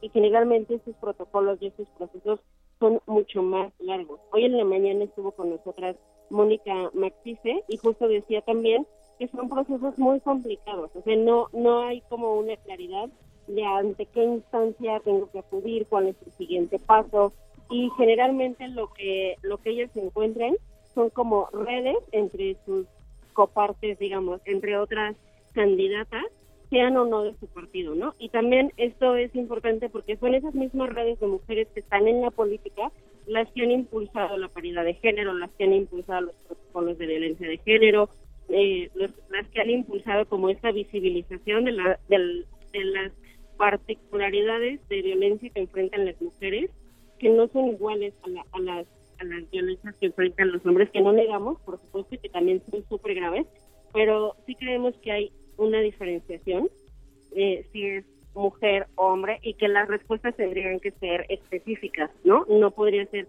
una misma respuesta. Claro, porque además ellas, o sea, pensemos en el momento de la campaña, ¿no? Cuando están eh, ellas, pues, viendo y atendiendo su campaña y una campaña que va, que es que es súper demandante, ¿no? Una campaña política generalmente lo es. Tienes eventos todos los días, tienes que enviar además tus gastos al Instituto Electoral de tu estado, ¿no? Eh, vaya, tienes una serie de actividades que, que, que pues, eh, cuando te enfrentas a esta cuestión de la violencia a través del entorno digital, pues no tienes el tiempo necesariamente, ¿no? Y ahí es donde viene... O los recursos. O los recursos, por supuesto. Y ahí es donde viene al caso, pues apuntar que estos tendrían que ser mecanismos efectivos y rápidos, ¿no? Una forma muy rápida de, de que ahí eh, el INE y los institutos electorales de los estados, pues se pusieran las pilas para para atender de manera efectiva lo que está ocurriendo pues cotidianamente durante las campañas. Eh, Anaís, ahorita que hablabas de las redes de mujeres, que me parece un punto muy importante porque además se necesita ser valiente, además eh, como mujer para tomar un puesto de liderazgo como significa eh, eh, llevar a cabo una campaña política, no, postularse para un cargo de elección popular. estas redes de mujeres pues son fundamentales, no. Pero qué pasa, qué pasa entonces cuando todos estos elementos que ustedes están reflejando en el informe tienen un efecto. ¿Cuál es ese efecto? Eh, en detrimento, digamos, de la, de la democracia en general, ¿no? Pues una de las cosas que nos, o sea, y que no solamente está en este informe, sino en enero de este año también, eh, sacamos otro informe que habla de violencia a través de las tecnologías de forma más general y ahí logramos mapear varios efectos. Es decir, como te repito, se piensa que este tipo de agresiones no son tangible, se llega a considerar que no tienen un efecto. Pero claro que lo tienen, como el hecho de que te puedas salir de las redes sociales, que son un espacio de expresión y que pues son un canal que tendrías que estar utilizando para hacer el libre uso de tu derecho a la libertad de expresión, ¿no? Ese es uno de los aspectos. También, por ejemplo, en una, en una de las de ellas era como el, el sentir como que no tenían suficiente apoyo. También, por ejemplo, el, el pensar, hay una de ellas de las que logramos registrar que al enfrentar tantas amenazas y agresiones y no tener respaldo, decidió abandonar la contienda y dejar de, estar en, la candidatura. Y eso nos parece que es grave, ¿no? Es decir, el, el que las redes sociales y las tecnologías hayan también posibilitado un espacio hostil para que ellas no pudieran ejercer plenamente su derecho a, político y su derecho a participar en una contienda es algo preocupante y también pues tiene efectos emocionales o sea, porque cualquier violencia tiene un efecto emocional, ¿no?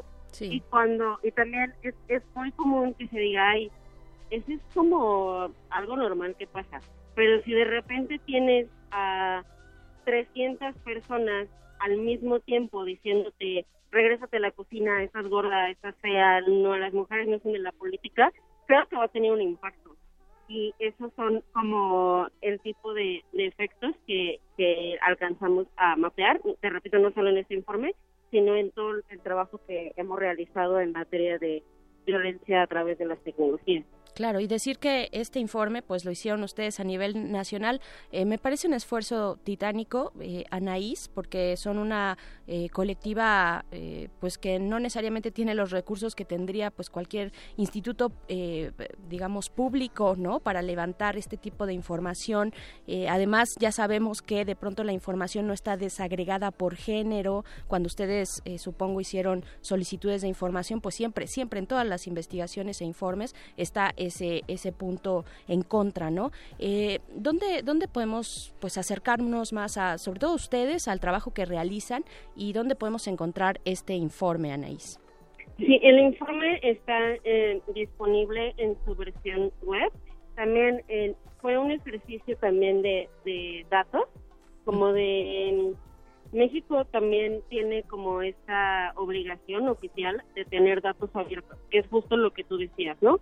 Que tengan un formato que pueda ser manejable, que vengan desagregados por sexo y aunque hay bastante avance, por ejemplo, todos los institutos locales tenían esa base de datos disponible, pero no todos lo tenían en formatos que fueran manejables, ¿no? y tampoco en, en casi el 70% de ellos no venían desagregados por sexo y también nosotras pues lo que hicimos pues fue generar esta data, estos datos que nos permitieran hacer el análisis y los datos son creemos en, en esta en esta idea de del Creative Commons que es como tener la, el conocimiento abierto y que cualquiera pueda usarlo.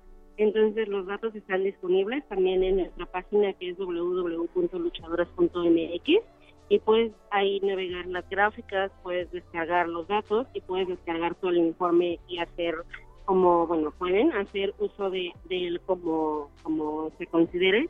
Y pues, el trabajo de luchadoras está en, en esta plataforma eh, y en Facebook, Twitter, Instagram, YouTube estamos igual como Luchadoras MX. Luchadoras MX. Eh, Anaís, sabes, no me voy a quedar con, eh, con una última pregunta guardada que sí te quiero hacer y es eh, preguntarte eh, ¿qué, les hubiera gustado incluir, ¿no? O sea, siempre hay un límite, hay un límite de presupuesto, de logística, de volumen del mismo informe, pero ¿qué, qué, qué les hubiera gustado, qué se quedó afuera tal vez, ¿no? ¿cómo, ¿Cómo lo ven en este, en este informe? Algo que nos hubiera gustado muchísimo incluir es como un análisis más a profundidad del papel que tienen los medios de comunicación en esta en este tipo de agresiones. Porque por ejemplo en varios casos eh, y en una entrevista que nos dio una candidata que hizo una campaña en Tinder que solo duró un día eh, lo que ella nos contó es que en realidad eh, durante su campaña que duró bueno, menos de un día porque le dieron de baja la página, no recibió nunca agresión. las agresiones comenzaron cuando los medios sacaron las notas acerca de esta estrategia de campaña que ella había implementado, ¿no? Y cuando dio una entrevista en uno de los noticiarios más importantes de, de Televisa, también fue cuando empezaron a, a todos descalificarla, a llamarla prostituta, a llamarla como teibolera, como este tipo de alusiones que hacían como referencia a su sexualidad y que incluso se llegaron a una escala en donde todos los días recibía amenazas o fotografías de penes no solicitados en su inbox, ¿no? De todas sus redes sociales y que fueron incluso los medios quienes la adoptaron, es decir, quienes buscaron más información de ella y encontraron fotografías de otros contextos y las usaron para difundir su información. Y eso fue algo que no pudimos profundizar de manera tan completa como nos hubiera, nos hubiera gustado, porque creemos que, que sí, o sea, también los medios tienen una responsabilidad de, digamos, no cometer estas agresiones y en algún punto como también de no seguir difundiéndolas, ¿no? Por supuesto, por supuesto. Además nos encanta, somos especialistas en pasarnos por alto los derechos de las personas. Eh, bueno, pues ahí está, ahí está este estudio de luchadoras. Muchas gracias, Anaís, Anaís Zamora. Eh, pues ya nos dijiste dónde las podemos seguir, dónde podemos consultar violencia política a través de las tecnologías contra mujeres en México. Gracias por este informe y por esta charla también. Muchas gracias a ti, Berenice, y seguimos en, contacto. Claro que sí, un abrazo, un abrazo a Anaís de Luchadoras. Y pues bueno, ahí lo tienen, ahí lo tienen. Luego dicen que por qué, ¿no? Pero bueno, vámonos con algo de música. Esto es que una rola, es una declaración de principios. Eh, ellas son Ira, son españolas también. La canción es Manténlo Patriarcal. Esto es el modernísimo. El, el, el, el modernísimo.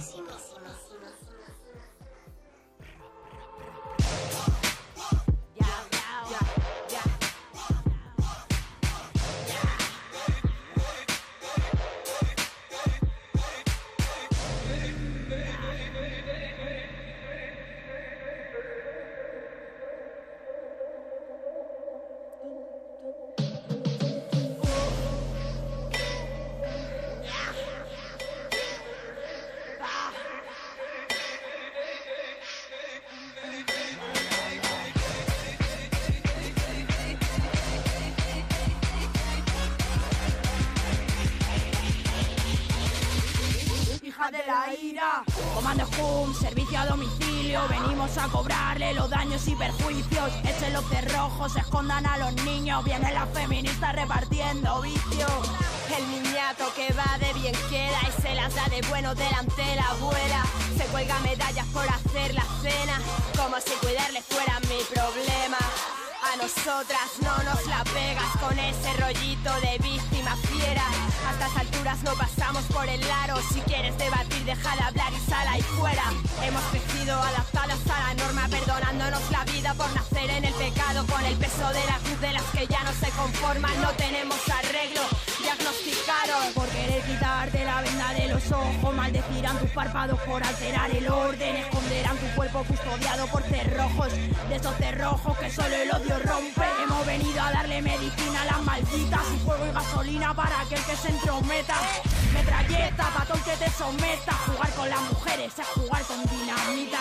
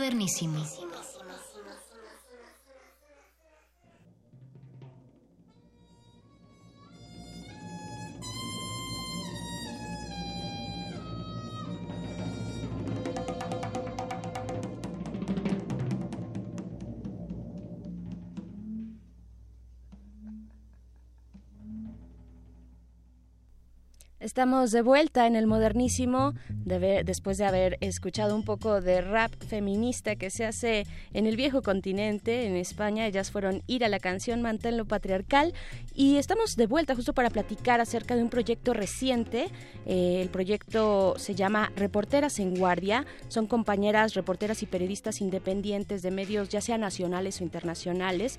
Eh, pues bueno, se organizaron en una red y están llevando a cabo eh, ahora la primera etapa de lo que serán varias iniciativas y acciones por la libertad de prensa y ante la violencia que también aqueja a este gremio.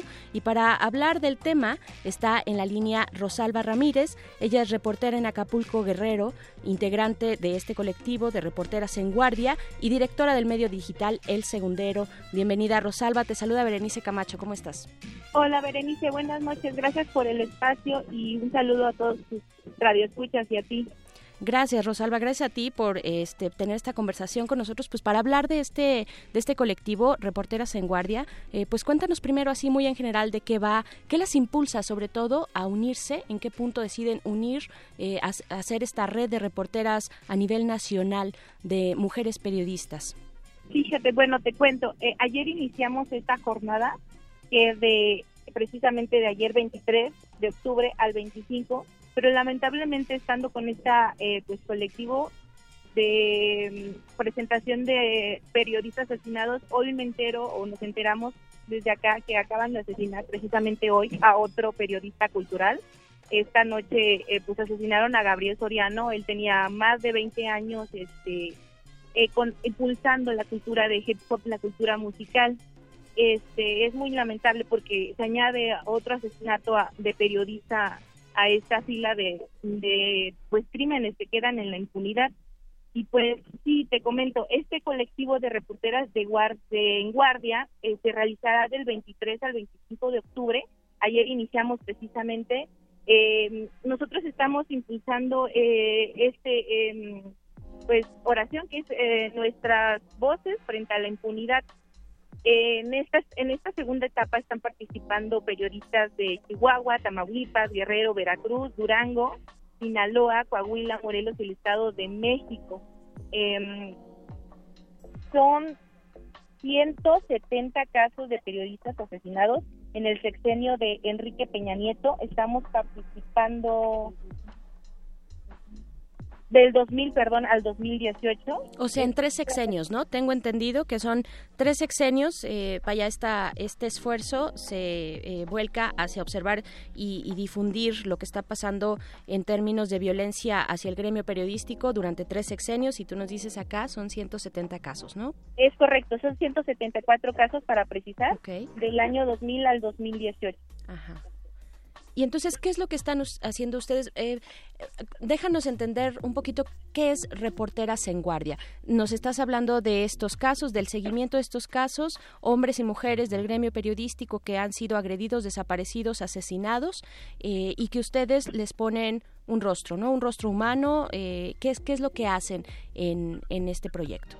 Sí, más allá de contar o de investigar este quién nos asesinó, estamos tratando de darles un, como tú dices, un rostro a los periodistas, dar a entender que ellos también eran este seres humanos, que tenían familia, que los siguen llorando incluso, este que tienen hijos y que el crimen, eh, que el crimen este pues ha dejado a estas familias pues destrozadas.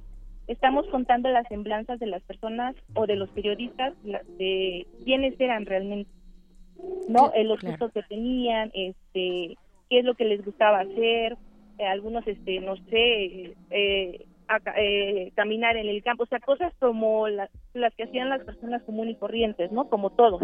Claro, como cualquier ser humano, ¿no? No son números, no son cifras, son, son personas, personas que además tienen o tuvieron familia que ahora, como nos dices, les lloran, que me, me conmueve mucho, vaya, me, la información que nos compartes en este momento, Rosalba, del compañero periodista Gabriel Soriano, eh, veo que es de la Jornada Guerrero, eh, un estado en el que... Su papá es este, de la Jornada Guerrero, él ah, trabajaba en radio y televisión de Guerrero.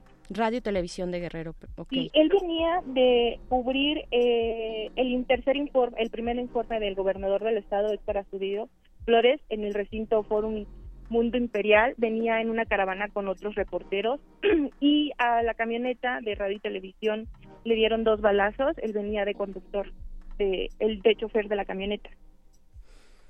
Uf, bueno, esto que se sigue sumando a esta lista y bueno, ustedes tienen, eh, lanzaron el pasado 30 de agosto este memorial, ¿no? El memorial Matar a Nadie. ¿En qué consiste? Ya nos hablabas de los perfiles, sobre todo del tono que quieren presentar de los perfiles de estos periodistas desaparecidos o asesinados.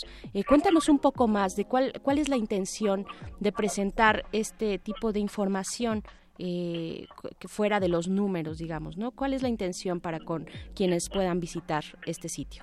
Exactamente, vamos a tener una página web, eh, matar a nadie, www.com, eh, matar a nadie, este, precisamente para eso, para dar a entender que no son cifras, que son seres humanos como todos. En estas semblanzas se van a dar a conocer quiénes eran estos periodistas, su trabajo eh, que ejercían, vaya, en los estados en los que trabajaban. Claro.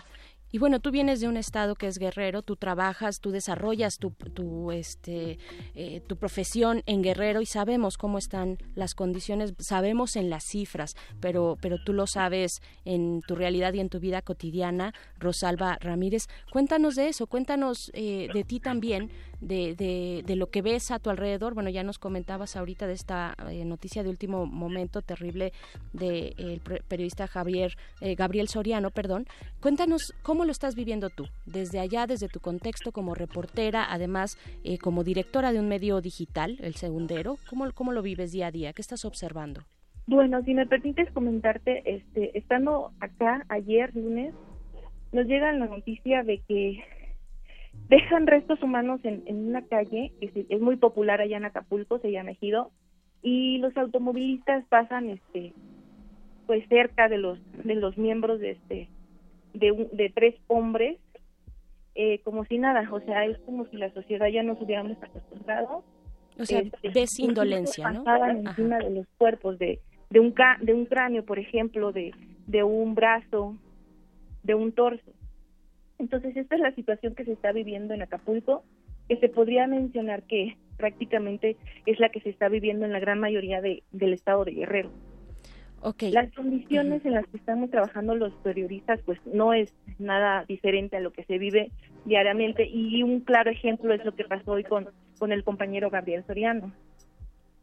Por supuesto, y esta es la manera en la que ustedes llevan a cabo su eh, pues su profesión día a día eh, Rosalba, eh, ¿dónde podemos, dónde, algo que me llama mucho la atención también de, este proyecto, el memorial Matar a Nadie, es que ustedes hacen una apuesta por un periodismo crítico, independiente, que se distingue del discurso del poder y evitan el uso del narcolenguaje.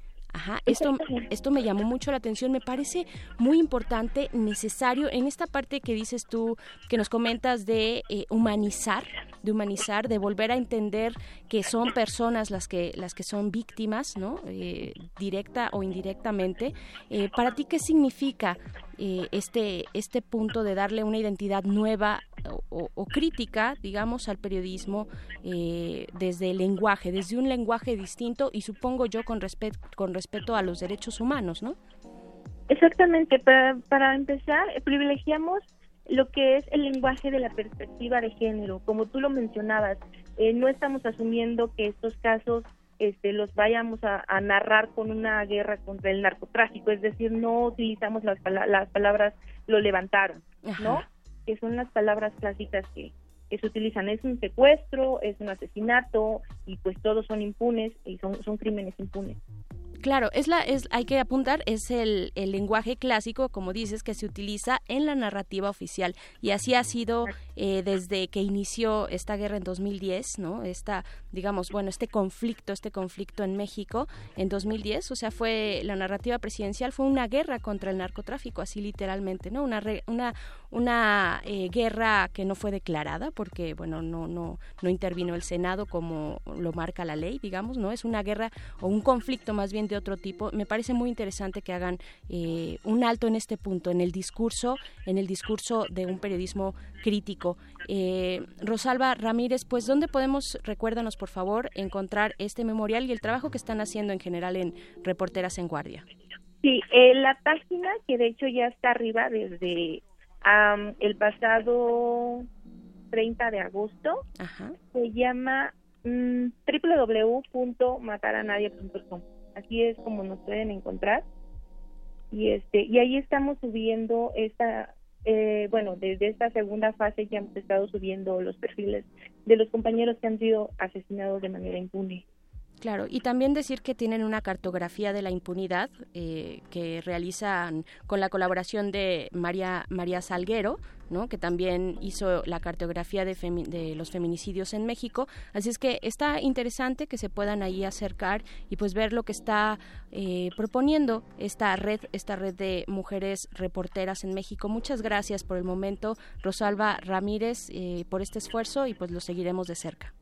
Muchas gracias a ti y a todos tus radioescuchas. Muchas gracias por el espacio. Gracias, Rosalba. Y pues estamos a punto de irnos, pero no sin antes, pues obviamente mencionar lo que está ocurriendo al sureste de nuestro país, este éxodo de migrantes ya no es una caravana, ¿no? Ya son eh, miles, miles de personas. Eh, ustedes, bueno, solamente quería recomendarles la cobertura que está haciendo periodistas de a pie desde su portal Pie de Página. También lo pueden encontrar tanto en Twitter como en Facebook, eh, Pie de Página. De verdad que es una cobertura muy cercana, una cobertura que vale la pena. Está por allá nuestra compañera Jimena Natera, está haciendo reportaje y fotoreportaje también. Son más de 7 mil personas migrando con niños y niñas, 7 mil personas que huyen de la pobreza y de la violencia que se ha arreciado en su país desde ya hace varios meses. Viajan caminando y pues bueno, la Comisión Interamericana de Derechos Humanos recomienda eh, a las autoridades, en este caso autoridades mexicanas, pues garantizar el derecho a solicitar asilo, reconocer la condición de refugiado a quien eh, corresponda, eh, brindar también asistencia humanitaria a migrantes y solicitantes de asilo y refugiados, garantizar retornos voluntarios informados. En general, bueno, hace un llamado ahí la Comisión Interamericana de Derechos Humanos ante, ante esta tragedia humanitaria que está ocurriendo y está ocurriendo aquí en nuestro país. Y pues bueno, hay que hacernos también responsables de esa parte eh, humanitaria que nos corresponde eh, con las personas migrantes en este éxodo y pues bueno, ya nos vamos, nos despedimos porque viene Resistor, viene Resistor, vámonos a ir con, con una rola, otra rola feminista, ellas son Tribade, también españolas, hoy todas las rolas fueron de, de allá, de España, unas españolas bastante prendidas, la canción es Gaupasa, esto fue El Modernísimo. Muchas gracias a la producción, gracias a ustedes sobre todo por escuchar y nos encontramos la próxima semana aquí. Yo soy Berenice Camacho. Muy buenas noches. Última página del fanzine. Pero mientras el futuro esté desigualmente repartido, buscaremos llegar a él. El modernísimo.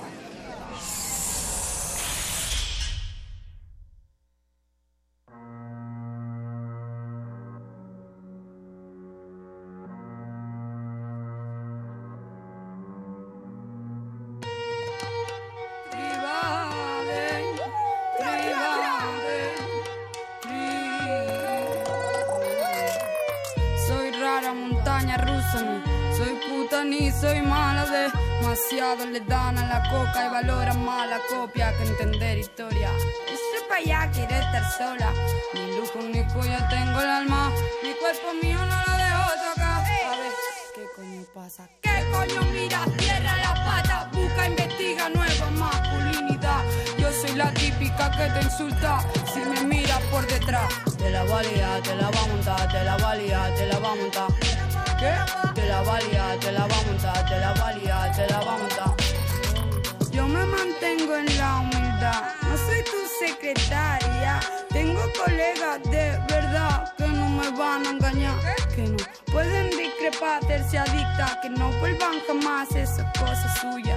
Voy más allá a ese lugar donde no me puedo ni acordar. Yo lo que quiero es ser presa de mi pati mamá, de mi pati mamá. Yo no soy la chica mona de la peli, yo soy la mala blanca que tiene alerta a los vecinos. Estamos llegados, pasa más de 40 en el Kelly. El fin de que viene te juro que no me lío. Yo no soy la chica mona de la peli, yo soy la mala blanca que tiene alerta a los vecinos. Estamos llegados, pasa más de 40 en el Kelly. El fin de que viene te juro que no me lío. Salgo de casa con la hora pegada al culo, con mis legañas, con mi poco disimulo. El lápiz de ojo restregado hasta la frente. Y el abrigo lleno mierda siempre. Ma, ma, mamá, masiva, ¿dónde vas? Con esa pinta no puedes entrar, tu pelo, ropa, tu forma de andar. Más raperas que la en los pantacas, pana. Más polémicas que la barba de mi hermana. Saca el temita baja, que vengo con ganas. La sonrisa puesta, las garras afiladas. Comida familia normal que de mí no se fíe. Mi papá cruzando los dedos pa' que no la líe. La oveja negra, la extraña, la excéntrica. La que hace menos gracia cuando te replica. Cuando incomoda no mola ya chica. Si sabes que soy rarita, ¿pa' qué me invitas? Lo traigo fresco, toma pa' que te piques. Yo dejo pasar la azotea con mis chiques. Conmigo no cuentes, chame de comer aparte. No me aplauden, me están tocando las palmas pa' que cante. Porque rechista, cerveza sin limón. En la fiesta no mixta de colocón, las desheredadas primas síguenos la pista. Esto es Levo Kiki Rap feminista. Yo no soy un florero más.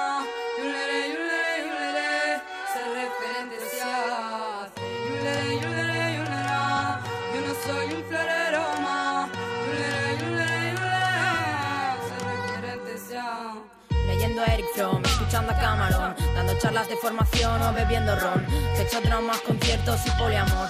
No tengo tiempo para tanta gestión, estoy deconstruyendo lo de la autodestrucción. Dando palmas y cantando con acento acharnegado. En la calle, en la vaina, en el parque de al lado. El polito impoluto, el pelo siempre despeinado. No cruzo las piernas al sentarme y se me corre el maquillaje. Cada verano más pereza depilarme. Lo siento, mamá, nunca seré doctorada, pero. Mira qué bonita mi manada. Tengo panénica, nénica, che, tengo a mi comadre para pasarlo bien. La única que tal sé responder, el amor que está no lo quiera saber. El caos de siempre, más ya lo sé. Estamos felices, no sé ni por qué. Oye, dime qué es lo que. Yo no mona de la peli, yo soy la mala blanca que tiene alerta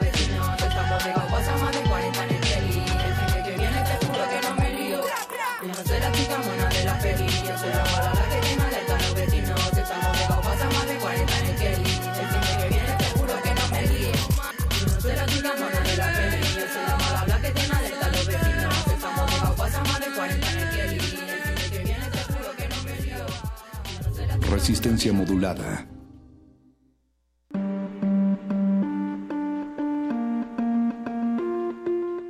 2018. 100 años del fallecimiento de Saturnino Herrán. Saturnino Efrén de Jesús Herrán Guinchard, el más pintor de los mexicanos y más mexicano de los pintores, nacido en Aguascalientes. Su dibujo fue guiado por el paisajista José Inés Villa. Heredó los temas costumbristas y la técnica de Germán Gedovius, un privilegiado aprendiz del pintor catalán Antonio Fabrés, y maestro de Pedro de Alba y Ramón López Velarde. Plasmó en sus obras un homenaje a la figura humana, el mestizaje, la religión y la cultura popular mexicana.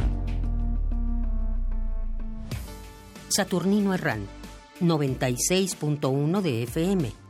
Radio UNAM. Experiencia sonora.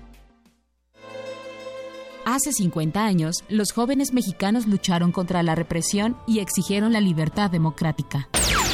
A la hora en que tuvo lugar la represión, finalizaba en el hemiciclo a Juárez el mitin de la Central Nacional de Estudiantes Democráticos, al que se unieron jóvenes del Politécnico perseguidos por los granaderos.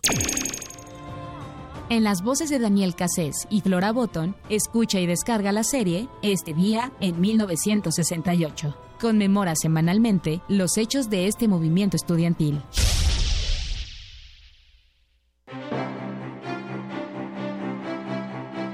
Magna Exposición Vaticano de San Pedro a Francisco, 2000 años de arte e historia en el antiguo Colegio de San Ildefonso, llega a su última semana. La muestra ofrece a través de 180 piezas provenientes del Vaticano y recintos de México un amplio recorrido por la historia de la cristiandad mediante pinturas, grabados, esculturas, objetos ceremoniales, vestuario y documentos. La exhibición está abierta en el antiguo Colegio de San Ildefonso, centro histórico. La entrada es libre.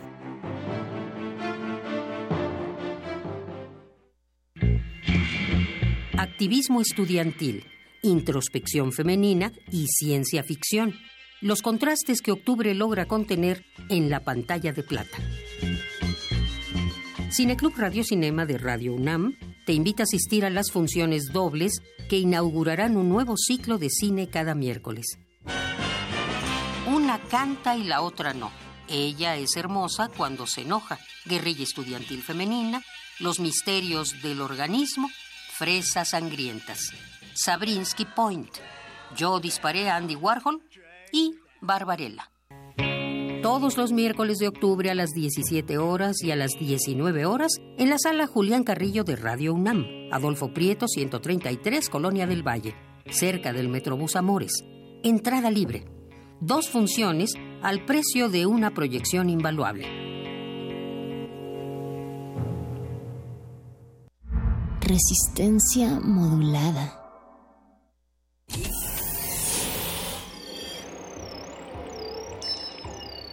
Bienvenida, nueva entidad orgánica. Relaja tus oídos mientras procedemos a analizar tu sistema. Estás a punto de integrarte a una red que conecta al sonido con el conocimiento. Acceso permitido. Por favor, Respira, relájate y prepárate para la abducción. Resistor. Esto es una señal.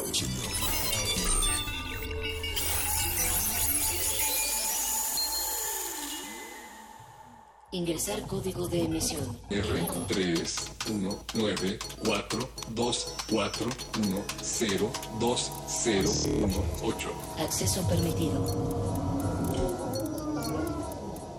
Inicia secuencia sobre ciudades inteligentes y sostenibles.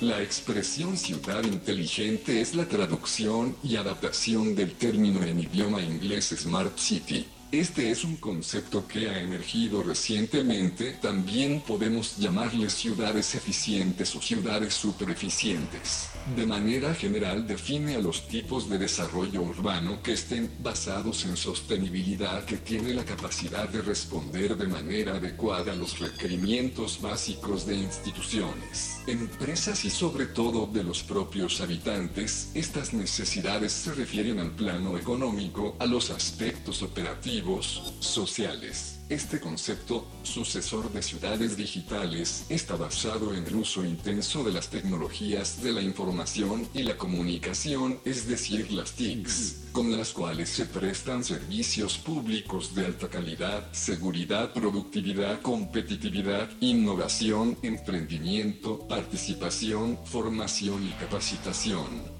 Un desarrollo urbano o una ciudad pueden ser calificados como inteligentes en tanto que existan inversión que se realice en capital humano, en aspectos sociales, además de infraestructura, aprovechamiento de energía, tecnologías de comunicación y transporte, y que contemplen la mejora en la calidad de vida, un desarrollo económico, ambiental y sostenible, cuán inteligente es la Ciudad de México o la ciudad en donde vives. Inicia la secuencia. Comenzamos. Resistor. Esto es una señal. Resistor. Resistor.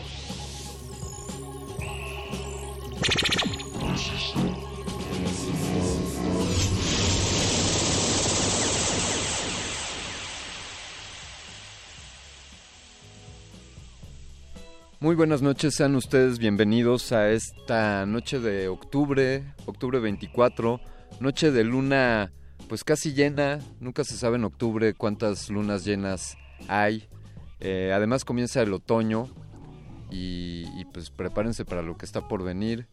Esta es su sección favorita de ciencia y tecnología, Resistor. Estamos transmitiendo aquí desde Radio UNAM en Adolfo Prieto número 133 Ustedes pueden estarnos escuchando por el 96.1 de frecuencia modulada o también por el www.radio.unam.mx.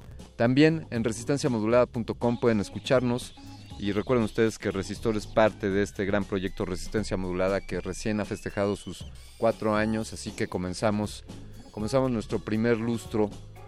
Esperemos que vengan muchos, muchos más. Saludos a Mauricio Orduña y a Mónica Sorrosa que nos apoyaron aquí en la producción. Eh, un agradecimiento al doctor Arqueles, porque luego no le podemos agradecer al final, entonces de una vez le agradecemos. También a Agustín Mulia en los controles, que pronto está planeando abandonarnos para hacer el cambio en, el manejo de la consola. Y esta noche tengo el privilegio de estar acompañándoles aquí y les agradezco que presten atención y que presten sus oídos a la programación de Radio UNAM. Yo soy Alberto Candiani y esta noche en Resistor vamos a hablar sobre, sobre ciudades inteligentes, como ya lo escucharon en la cápsula, y muy adecuado al tema. Eh, y para iniciar con esta emisión, vamos a hablar sobre algo que debería ser parte fundamental de las ciudades inteligentes, el asunto del reciclaje y para esto les platico que, bueno, que la Universidad Nacional Autónoma de México, junto con el gobierno de la Ciudad de México, organizan el Reciclatrón. Este es un evento al cual pueden ustedes llevar pues cualquier clase de accesorios, cachivaches, fierro viejo, no, fierro viejo que vendan no, pero sí refrigeradores, lavadoras, celulares, beepers, eh, micrófonos, bocinas y todo eso que tengan arrumbado ahí, que, no sepan qué hacer con ello, de un correcto manejo de estos desechos es llevarlo a partir de mañana al reciclatrón. Pero como yo sé poco de estas cosas, hemos invitado esta noche al encargado de, de residuos o del manejo de residuos de la Universidad Nacional Autónoma de México, Néstor Martínez. Néstor, ¿cómo estás? Buenas noches. ¿Qué tal? Buenas noches. Gusto tenerte otra vez por acá, Néstor. Y también está aquí con nosotros eh, la jefa de sustentabilidad de la Dirección General de Atención a Asuntos de la Comunidad, Araceli Nava. Bienvenida, Araceli, ¿cómo estás? Hola, bien, gracias, buenas noches. Buenas noches. Pues platícanos, Araceli, por favor, ¿cuándo comienza, a partir de qué hora y hasta cuándo podemos llevar nuestros desechos tecnológicos? Eh, ok, bueno, el, mañana empieza el reciclatrón a las 8 de la mañana eh, hasta las 4 de la tarde y también el viernes. Solo tenemos estos dos días en el campus EU, pero me parece que en especial Sedema todavía tiene otra otra fecha de acopio. Eh, bueno, tendrían que revisar por ahí la página de...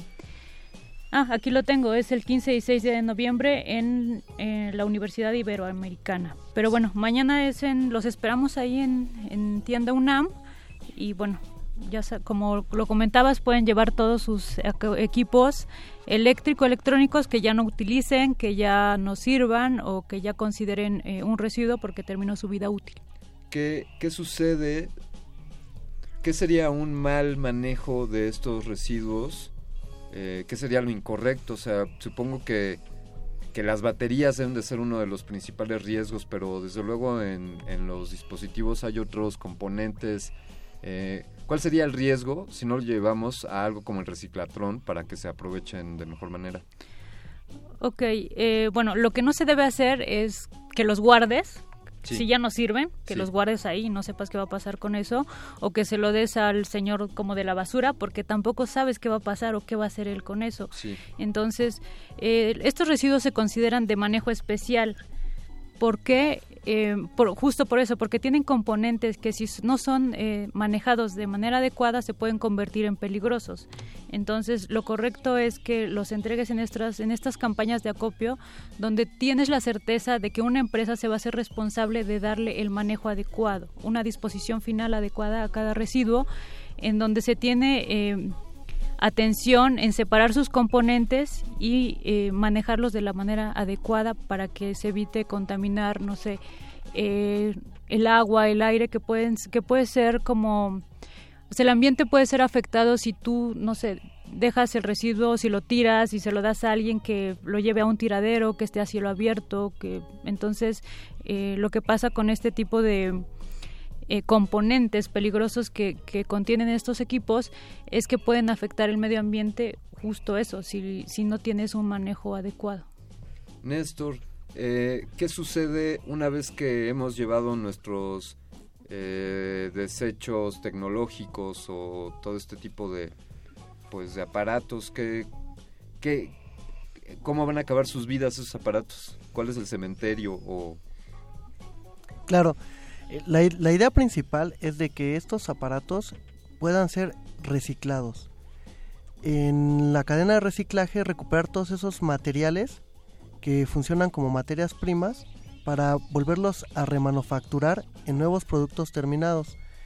De tal manera que todo lo que sea valorizable y se pueda reciclar se haga de la manera correcta. Y aquello que ya no tenga eh, la oportunidad de ser reciclado o sea susceptible de reciclaje, se le dé la disposición eh, final correcta. Esto tiene que ser de una manera integral porque así, además de evitar contaminar cuerpos de agua o suelos o, que estos materiales, eh, estas sustancias tóxicas queden en las cadenas alimenticias, se evita también los procesos extractivos que se requieren para obtener estas materias primas. De tal manera que es, es este un, un llamado urgente porque es insostenible el seguir manteniendo la, la capacidad extractiva que se requiere para los hábitos de consumo que se tienen en las sociedades modernas. Por lo cual es más que necesario fomentar una cultura del reciclaje y de eso se trata el reciclatrón. Eh, recuperar en un primer despiece los materiales más susceptibles de reciclaje como puede ser cobre, como puede ser aluminio, evitando los, los procesos extractivos y en un segundo, eh, en un despiece más especializado pasar a recuperar también el polietileno de alta densidad, por ejemplo, o recuperar el vidrio. Entonces de esta manera eh, reintroducimos a nuevas cadenas eh, productivas estos materiales como materia prima. Yo eh, cuando sabía que los volvería a tener por aquí, que hemos dado mucho impulso aquí desde Resistor a, este evento, tenía esta pregunta preparada para ustedes, quien quiera responderla, pero ¿no debería ser esto algo permanente? ¿No deberíamos tener un reciclatrón permanente? ¿O qué pasa si yo no vivo cerca de la ciudad o si no pude ir a recoger mis, mis cachivaches tecnológicos viejos? ¿Puedo después llevarlos o ¿Qué piensan aquí? Bueno, sí debería ser permanente. Creo que todavía existe mucho desconocimiento en general de este tipo de residuos, de cuál sería el problema o cuál es el problema de su disposición. Eh, actualmente es un problema global, o sea, y yo creo que hay muy poca gente sabe como el impacto que tienen nuestros residuos, o sea, la gente no sabe qué pasa si se lo entregas ni se cuestiona esas cosas. Entonces, Actualmente el gobierno en general está como empezando a trabajar el, tema. Em, en este caso no hay todavía una normatividad como eh, de conocimiento general para esto. En los estados los municipios son los responsables de este manejo, pero son muy pocos los estados y los municipios, los municipios perdón, que lo están trabajando. Entonces en la Ciudad de México son pocos los, digamos que... Eh, los espacios que se habilitan para esto o tendrías que buscar una empresa o sí sobre todo eso de forma individual es como muy complicado. Por eso eh, digo afortunadamente Sedema está trabajando en esto con no sé en este caso con la universidad en ofrecer este espacio para que la gente pueda de una forma se puede decir muy fácil o viable entregar sus residuos. Eh, creo que en general es complicado que tú encuentres un lugar donde sea muy sencillo ir a entregarlo. O sea, es algo con lo que todavía se está trabajando. Yo creo que hay mucho que hacer a nivel de, de instituciones, de gobiernos, de sí, en general de gobierno, municipios. Entonces creo que, bueno, eh, como sabemos, la universidad en muchos eh, aspectos de sociales, tiene que como mm, eh, no sé, estar como a disposición de la sociedad y este caso es esto, ¿no? Como eh, habilitar nuestros espacios, habilitar nuestras, este, pues sí, nuestra gente, toda nuestra infraestructura y apoyar este tipo de causas que son necesarias y que la gente necesita eh, conocer este tipo de problemáticas y, hacernos responsables de nuestros residuos, de lo que ya no, de lo que compramos, utilizamos y desechamos. O sea, necesitamos conocer el tema y ser responsables de esto. ¿Cómo, eh, ¿Dónde podemos saber más respecto a esto? Eh, bueno, ya nos diste el horario, mañana desde las 8 de la mañana y hasta las 4 de la tarde. Eh, y así hasta el sábado. El sábado también tendrá el mismo horario. Viernes y sábado. Este, jueves y jueves, y viernes, de 8 a 4. sí. Nada más. Sí, en, un, en tienda UNAM sí. Ahora pueden revisar la página de SEDEMA y ahí hay un calendario eh, de los las otras este, fechas en las que pueden eh, ustedes ir a estos espacios a entregar sus residuos. Sí, ya estamos consultando ahí, eh, encontramos algo como data.cedema.cdmx.gov.mx, reciclatron, y por ahí vemos que está este calendario de distintas sedes donde se estará llevando a cabo esto. Eh, ¿Hay algún hashtag o alguna red social que podamos compartir como para, para ponerle aquí para nuestros radioescuchas? Eh, Néstor, ¿tienen algún hashtag o...? Sí, este, bueno, puede ser a través de la página eh, de la Dirección General de Atención a la Comunidad, que es Comunidad Oficial. Sí. En Facebook. Y en Twitter también eh, lo buscamos como ah, Comunidad UNAM. Eh, en estos medios es, son los canales de comunicación en redes que tiene la Dirección General de Atención a la Comunidad, la de GACO. Sí. Y, y es importante porque, bueno, la de GACO es quien está en, en, estrecha colaboración con la SEDEMA para realizar este evento.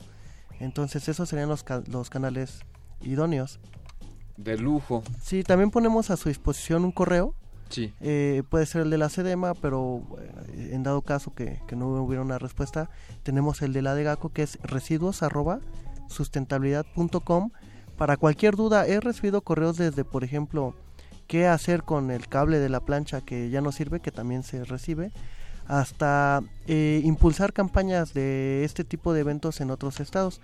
O también eh, he recibido correos incluso de personas que solicitan información para hacer su tarea, ¿no? De la escuela. Eh, a todos se les da la atención debida porque ningún correo es ni más importante ni menos importante.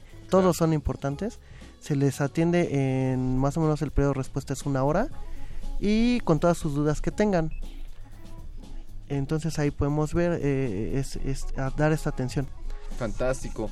Oigan, pues una felicitación de nuevo a ustedes en lo personal y desde luego a, la Dirección General de Asuntos de, la Comunidad de esta Universidad Nacional Autónoma de México. También una felicitación a la SEDEMA por estar organizando este reciclatrón. Y ojalá, ojalá se escuche este llamado a que esto debería ser algo instalado permanentemente. Araceli Nava, jefa de sustentabilidad de la de GACO. Muchísimas gracias por habernos acompañado. Gracias a ti y los esperamos mañana y no solo, eh, bueno, si tienen residuos por supuesto llévenlos, pero también infórmense porque es un problema eh, a nivel global, de verdad es, no, no, o sea, creo que nadie se imagina eh, las dimensiones de esta problemática. ¿Por qué? Porque todos tenemos la laptop, el celular, el tablet. Eh, entonces, eh, todos estamos generando este tipo de residuos constantemente y cada vez más. Entonces, es un problema. Entonces, también yo les invito a que se, se informen de esta problemática. Desde luego, muchas gracias a la Celi. Néstor Martínez, encargado de manejo de residuos de la universidad. Muchísimas gracias. ¿Algo más que agregar?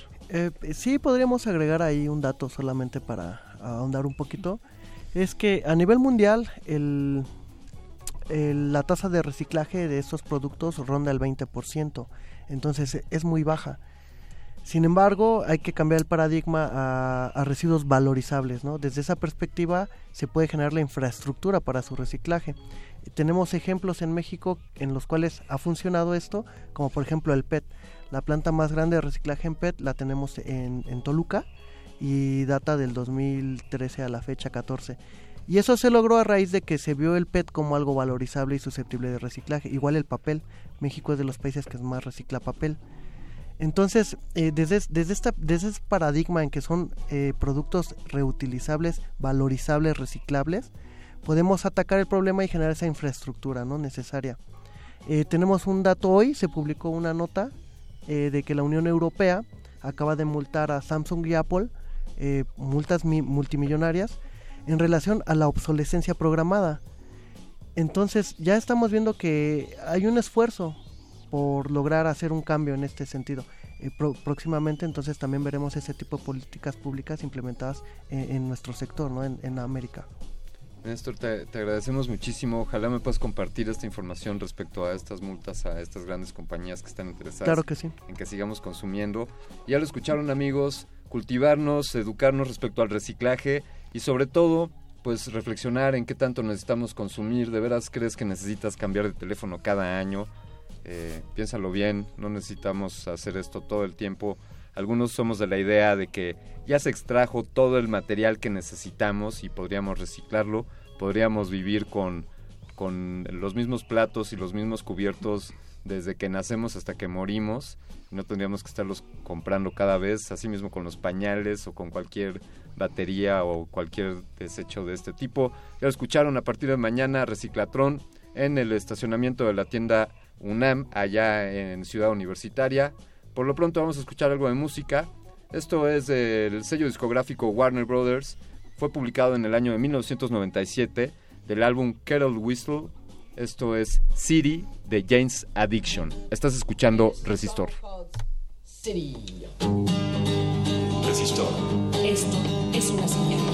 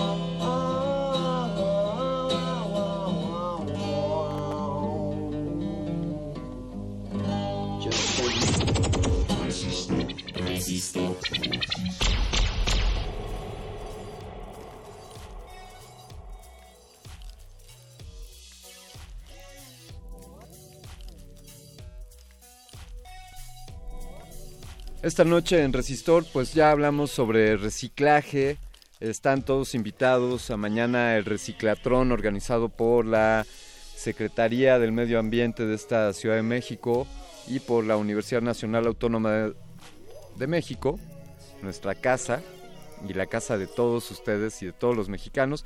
Recuerden, estamos en Resistor Eh, esta noche hablaremos sobre ciudades inteligentes, sea lo que, lo que eso quiera decir. Eh, pueden seguirnos en nuestras redes sociales, estamos en Twitter como arroba Rmodulada.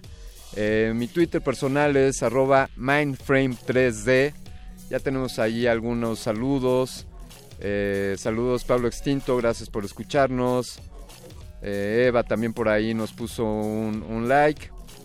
Y bueno, pues vamos a darle a esto. Definitivamente en, una reflexión aquí que compartirles. Quizá las ciudades, desde sus concepciones, no fueron pensadas para ser ciudades. Eh, quizá fueron fenómenos en los que los seres humanos nos reuníamos porque sabíamos que estar juntos podía darnos ciertos beneficios, como por ejemplo compartir fuentes de alimento, organizarnos, eh, fuentes de trabajo. Y entonces el desarrollo urbano, por lo menos desde mediados del siglo pasado hasta la fecha, ha sido el principal centro de, reunión de la humanidad. Las ciudades son fenómenos muy interesantes, sin antecedentes. Bueno, eh, había habido ciudades desde, desde los anales de la civilización, pero, pero los monstruos en los que vivimos hoy, como esta Ciudad de México, donde, donde fluimos cerca de 30 millones al día, algunos dicen que solo viven aquí como 15 millones, pero entre la gente que viene a trabajar y todo esto, Así que las ciudades en, en muchos casos pues crecen de manera desordenada, sin visualizarse, sin tener presente cómo manejar el agua o, la distribución de los alimentos.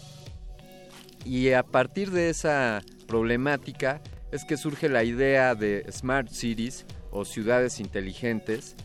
Y esta noche para hablar al respecto hemos invitado a dos personalidades que son que son expertas en, son expertos en este tema.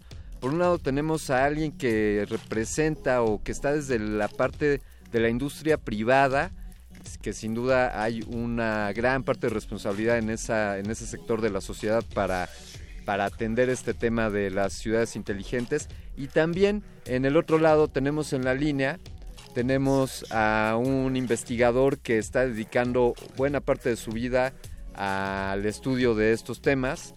Tenemos aquí en cabina a Manuel Redondo Pedalta, él es presidente de FIRA Barcelona y miembro del comité organizador del Smart City Expo Latam Congress.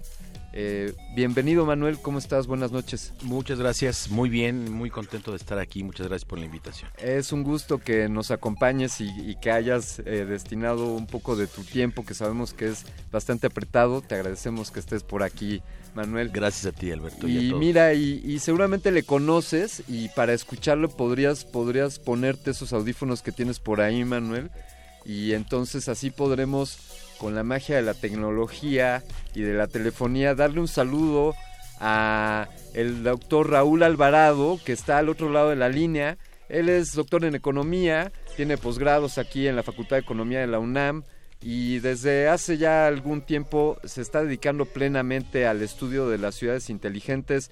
Doctor Alvarado, ¿cómo se encuentra? Buenas noches. Muy bien, buenas noches, Alberto. Un, para ti, para Manuel. Muchas gracias.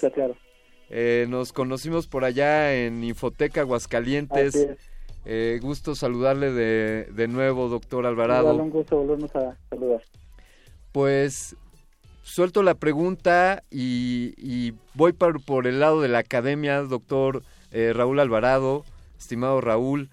¿Cómo podemos definir el concepto de ciudades inteligentes? Bueno, primero hay que empezar diciendo que, como acabas de mencionar al inicio, es que las ciudades no es algo nuevo, ¿no? Las ciudades han existido casi desde el inicio de la humanidad, las concentraciones urbanas. Sin embargo, bueno, los, los grandes problemas a los que nos enfrentamos hoy, las ciudades actuales, es justamente se derivan principalmente de las grandes concentraciones que vienen de la primera revolución industrial, ¿no? Y que son problemas que se han ido acumulando y que, en muchas de las ocasiones no hemos podido resolver, ¿no? Por lo tanto, bueno, consideramos que las ciudades inteligentes, eh, o como se conciben ahora, es el uso intensivo de las TIC, como se decía al inicio del programa. Pero hay que, hay que decir que no solamente es el uso intensivo de las TIC, ¿no? Es el uso intensivo de las TIC y de todas las tecnologías disponibles. Hoy se hablaba, un eh, poquito antes se hablaba del tema del reciclaje, pero también está la eficiencia energética, hay muchos avances tecnológicos en el tema energético y una de las estrategias dentro del contexto de las ciudades inteligentes es justamente eso, ¿no? Hacer un uso intensivo y extensivo de todas las tecnologías disponibles y en donde, claro, la herramienta habilitadora puede ser eh, las, las... Sí, eh, bien, eh, para, para Manuel, eh, este asunto, un, ingrediente crucial en este tema de las ciudades inteligentes, eh, quizá, quizá el concepto podría abarcar además, eh, no necesariamente las, las TICs, pero ahora que las tenemos, pues aprovechémoslas para, para hacer más eficientes y más inteligentes nuestras ciudades. ¿Cómo, ¿Cómo podríamos ejemplificar que el uso y el aprovechamiento de las tecnologías de la información, Manuel, eh, den beneficios o hagan a una ciudad más inteligente? Bueno, primero, por supuesto, un saludo al doctor Raúl, eh, a, todo Infotec, eh, a, don Sergio Carrera, director de Infotec, que es muy colaborador de nosotros junto con Conacita, acaban de, pues ser aliados estratégicos en el Smart City Expo Latam Congress de hace un mes que desarrollamos en, la ciudad de Puebla para todas las ciudades latinoamericanas. Y, yo te diría, coincidiendo con el eh, doctor eh, Raúl, que la Smart City eh, hoy, después de una evolución de, de algunos años, ese, hoy se debe de entender como el término que engloba de manera integrada las iniciativas orientadas a desarrollar mejores ciudades, a mejorar la calidad de vida de los ciudadanos poniéndolos en el centro eh, a través de eh, la tecnología y de la innovación. Eh, la, Smart City cuando surge hace algunos años, sobre todo digamos la, el modelo Smart City europeo ya desde, desde hace unos 20 años, originalmente era como utilizar las TICs para gestionar mejor la ciudad. Y el modelo ha venido evolucionando de tal manera que hoy la Smart City se tiene que entender eh, eh, de manera eh, tal que como las nuevas tecnologías, por supuesto la innovación, con la participación de todos los actores de, cambio de una ciudad, todos los agentes de transformación, los centros de investigación, las universidades, el empresariado, las organizaciones de la sociedad civil, por supuesto los gobiernos, pueden mejorar la calidad de vida de los que vivimos en, en nuestras, en nuestras urbes. Eh, doctor Alvarado, usted ha hecho un, un escaneo en sus investigaciones de ciudades inteligentes en el mundo. ¿Qué podría mencionarnos como referencia o algún caso que usted que, a usted le haya parecido eh, pues destacable o notable? Bueno, hay que destacar los casos justamente de España, ¿no? Este, en España hay muchos casos de éxito de cómo han evolucionado estas ciudades hacia ser un poco más inteligentes a partir de la implementación de planes y programas, este, justamente con el uso intensivo de las tecnologías, ¿no? Sin embargo, hay que destacar un punto central dentro del tema de ciudades inteligentes que ya mencionaba este, Manuel, ¿no? que es justamente el ciudadano en el centro. ¿no? El ciudadano en el centro quiere decir en la toma de decisiones y, en la obtención de beneficios eh, de, la, de, las ciudades, ¿no? que se implementan a partir de estos planes y programas. Sin embargo, también hay que destacar que hay ciudades que se consideran inteligentes y que también a su vez se vuelven polos de exclusión de algunos sectores de la sociedad, ¿no? Se vuelven ciudades caras donde no cualquier persona puede acceder. ¿no? Este es el caso, por ejemplo, de Nueva York, que en el caso de uno de los índices que miden a las ciudades inteligentes, que es el caso de ciudades en movimiento, de la Business School eh, de la Universidad de Navarra, eh, donde en, los últimos, en, las últimas ediciones aparece siempre eh, Nueva York como este, la ciudad más inteligente, ¿no? dentro de la gama de, de ciudades que. Sin embargo, en el caso del tema de cohesión social siempre aparece en un nivel más bajo que algunas otras ciudades. Es el punto, un punto importante dentro del tema, dentro del tema de ciudades inteligentes, es que se vuelvan polos de desarrollo y de inclusión y no de exclusión. Y uno de los sucesos que se viven ahora con ese tema de ciudades inteligentes es justamente esta parte, ¿no? Que se vuelven ciudades caras, donde no cualquiera puede acceder, ya sea por cuestiones económicas o por cuestiones estructurales más importantes que tienen que ver con las brechas tecnológicas o brechas educativas.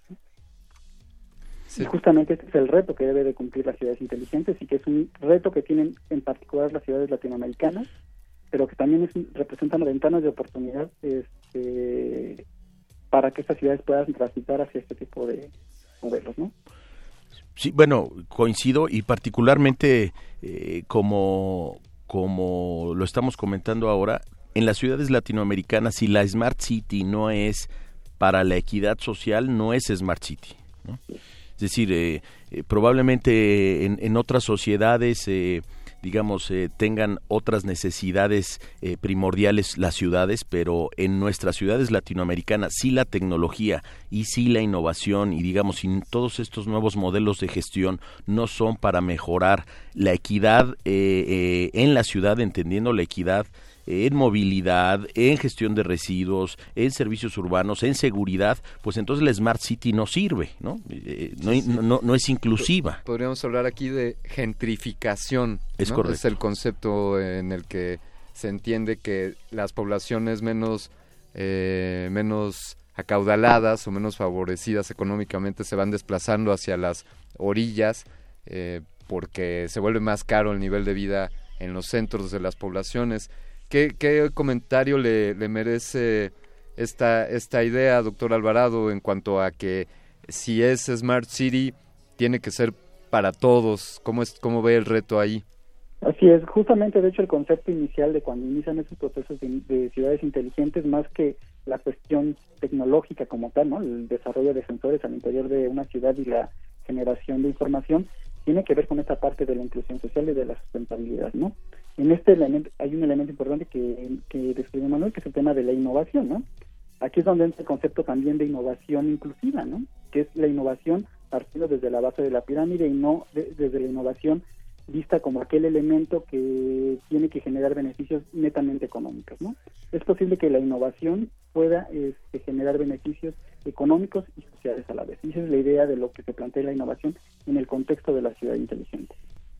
Me gustaría que les voy a comentar un par de casos que yo veo como, como que podrían ser de aproximaciones hacia el, ciudades inteligentes. Por ejemplo, acá en la Ciudad de México, bueno, ahora el Metrobús, hay unas pantallas que te avisa en cuánto tiempo va a llegar el siguiente Metrobús, por ejemplo. O que el servicio de bicicletas, desde luego el que proporciona el gobierno de la ciudad, eh, la Ecobici, pero también están surgiendo varias empresas que están poniendo sus propias bicicletas, no solo bicicletas, bicicletas eléctricas, motocicletas eléctricas, algunos patines del diablo, eh, y puedes seguir todos estos con una aplicación y encontrar dónde está tu patín del diablo más cercano para desplazarte. Eh, no sé si estos sean casos que puedan hacernos referencia a, a, las ciudades inteligentes. Desde luego, quizás estoy siendo bastante bastante inocente porque a lo mejor deberíamos de, verlo más grande. También he visto que de pronto en algunas líneas del metro, a veces, y eso, eh, bueno, he visto en algunas líneas del metro que ya se están estableciendo filas para que la gente aborde los vagones. Y también algo que he visto milagroso, no sé si alguien en la audiencia coincida conmigo, es que a veces mandan un, un tren completo vacío a ciertas estaciones con la idea de desahogar el tráfico. Pero me gustaría que se quedaran con esta idea, eh, Manuel Redondo y, el doctor Raúl Alvarado. Piensen en esto y por favor denos oportunidad de poner algo de música y continuamos hablando al respecto aquí en Resistor. Vamos a escuchar de una banda que ustedes conocen. Esto es de YouTube. Y la rola se llama Where the Streets Have No Name a quien nos diga en qué ciudad está inspirada esta rola, le conseguiremos un ejemplar de la revista de la universidad. Recuerda que estás escuchando Resistor.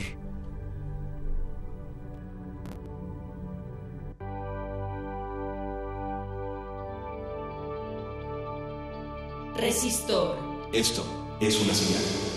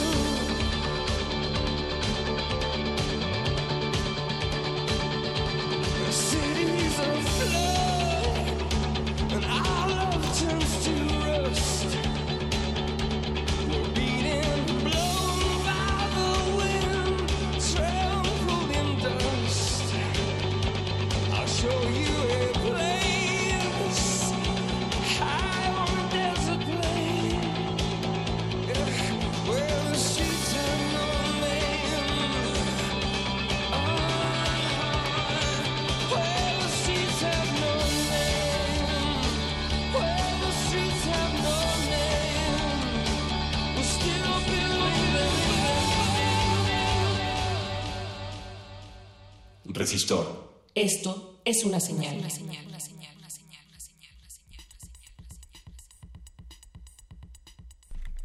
Arroba R modulada en Twitter. En Facebook nos pueden encontrar como Resistencia Modulada, donde por cierto estamos haciendo un live streaming aquí de Resistor. Recordamos que estamos hablando esta noche sobre ciudades inteligentes y yo solté por ahí la pregunta al aire de, de algunos, algunos casos vistos desde mi perspectiva como, como habitante de esta, de esta monstruosa Ciudad de México. Eh, doctor Alvarado, ¿qué, qué opina de, de, estos? Estos serían ejemplos de... ¿Eso es lo que hace una ciudad inteligente? ¿El que manden un tren del metro vacío o el que haya bicicletas en las calles para su uso?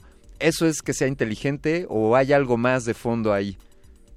Son iniciativas de ciudades inteligentes. Bueno, hay que considerar que el concepto de ciudad inteligente es algo todavía más integral, ¿no? Sin embargo, estas son iniciativas y son como iniciativas en el proceso de transitar hacia ese tipo de modelos de ciudades inteligentes. Y en ese sentido, justamente a partir de esas iniciativas, es que hay un elemento importante, ¿no? Es que se tiene que educar y reeducar a la gente para que haga uso justamente de esas tecnologías, de estos procesos, de estos sistemas, ¿no? Como, bien mencionabas, hay esta iniciativa de que la gente se forme antes de abordar este el metro, que manden este vagones de, este, vacíos, eso implica una reeducación, ¿no? Eh, un proceso de reeducación, pero sí son iniciativas que van en la conformación de un modelo de ciudad inteligente, pero bueno, requiere todavía de mucho más elementos para ser considerada una ciudad inteligente, ¿no? Manuel, ¿qué, qué opinas al respecto? ¿Cuáles son el ¿La tecnología mágicamente va a volver a las ciudades inteligentes? Mm, no, absolutamente no. Eh, por supuesto que son iniciativas y, yo diría dos cosas importantes. Eh, eh, como bien dice Raúl, estas iniciativas hay que conectarlas para realmente hacer modelos de gestión mucho más integrales, más transversales. a través de las nuevas tecnologías esto se puede hacer. Antes no se podía gestionar la ciudad eh, permíteme utilizar la palabra online, ¿no? Ahora con sensorización, eh, con todas estos, estas nuevas formas de gestión, por supuesto que la ciudad se puede gestionar de manera más transversal, de manera vista, vista la ciudad como un, un digamos, un sistema complejo de gestión en donde todo está realmente vinculado, la movilidad está vinculada con el desarrollo económico, la seguridad está vinculada con la participación ciudadana, que es muy transversal, en fin, todo está vinculado, ya no podemos ver la ciudad de manera tan vertical en donde pues está el tema del agua y por otro lado el tema de la basura y por el otro lado el tema de transporte público, o sea, realmente la ciudad ya ahora tenemos que verla eh, y ese es otro tema, como una unidad compleja en donde necesitamos también eh, gestores de ciudad profesionales, sobre todo a nivel técnico, que puedan y que, que, tengan todos estos conocimientos para poder, eh, pues digamos, llevar las ciudades a, a, otro nivel smart. Pero lo más importante, me parece, eh, más allá de las tecnologías, lo más importante es eh, la colaboración que particularmente en las ciudades eh, latinoamericanas y, en las mexicanas a mí me toca pues estar en muchas ciudades en el mundo, pero y, yo te diría que, que nuestras ciudades más allá de eh, tecnologías, de innovación, de, de, talentos, de presupuestos, lo que nos falta es colaborar más. Me parece que para que una ciudad realmente sea smart, todos estos actores de, transformación, el, propio ciudadano eh, tiene que implicarse mucho más y tiene que ser más colaborativo para hacer una mejor ciudad. Y eso no nada más es hacia, hacia adentro de la propia ciudad. Me parece que también a nivel latinoamericano la colaboración de eh, ciudades para poder compartir soluciones, porque además los problemas y los retos de las ciudades latinoamericanas prácticamente las, las, compartimos, aunque no queramos ya compartimos prácticamente todos los problemas, desde la propia seguridad, pasando por eh, eh, la contaminación de los ríos, este, todos los temas de eh, servicios públicos. Es decir, esos problemas ya los compartimos, pero no hemos compartido suficientemente eh, bien y, ahora con ayuda también de las nuevas tecnologías de manera más eficiente las soluciones que en muchos, en muchos lados se están dando y que hay iniciativas bien interesantes en, en, ciudades mexicanas, en ciudades latinoamericanas, en temas de movilidad, en temas de gestión de residuos, en temas de agua, en temas de eh, ahora con todos este, estos, estos eh, temas de participación ciudadana, como ya hay muchas ciudades que están ya en otro nivel de implicación eh, ciudadana para tomar mejores decisiones y en realidad las ciudades no lo estamos compartiendo para que podamos avanzar más rápido. De repente hay muchas ciudades que parece que todo se tiene que inventar dentro de la propia ciudad en lugar de tener esta capacidad de, de compartir. Entonces, para mí lo más importante de una Smart City y particularmente en nuestra región es eh, colaborar de manera inteligente, hacia adentro de la ciudad, sobre todo con todos estos agentes de transformación, empezando por supuesto con los gobiernos locales que tienen que generar, digamos, esta plataforma y dar todas estas facilidades para que eh, todos estos agentes de cambio se sumen a tener mejores ciudades y, luego, insisto, la colaboración entre, entre las propias ciudades para poder compartir soluciones. doctor, doctor Alvarado, ¿cómo, ¿cómo los ciudadanos cuál puede ser nuestro nivel de aportación, nuestro granito de arena como individuos a volver más inteligentes nuestras ciudades? ¿Qué, qué recomendaciones desde su perspectiva? Sí, justamente el punto de partida ya yo creo que es la colaboración, justamente, tratar de buscar soluciones al interior de, de las ciudades reconociendo sus problemáticas y bueno, hay que hay que reconocer justamente eso, ¿no? Que las ciudades no son iguales una una una otra, ¿no? Hay que reconocer que son totalmente diferentes una ciudad de otra, pero sin embargo hay problemáticas que son comunes y que por lo tanto se pueden dar soluciones eh, de manera común, ¿no? Y un elemento importante dentro para poder eh, transitar este tipo de ciudades inteligentes y que también el ciudadano juegue un papel muy importante es eliminar la corrupción, ¿no?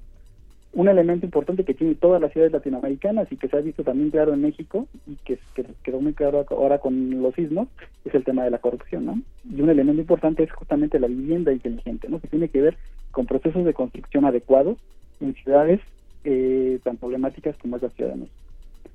Y justamente es en el elemento de corrupción donde puede participar el ciudadano eh, para eliminar este ese elemento, ¿no? No solamente corresponde al gobierno.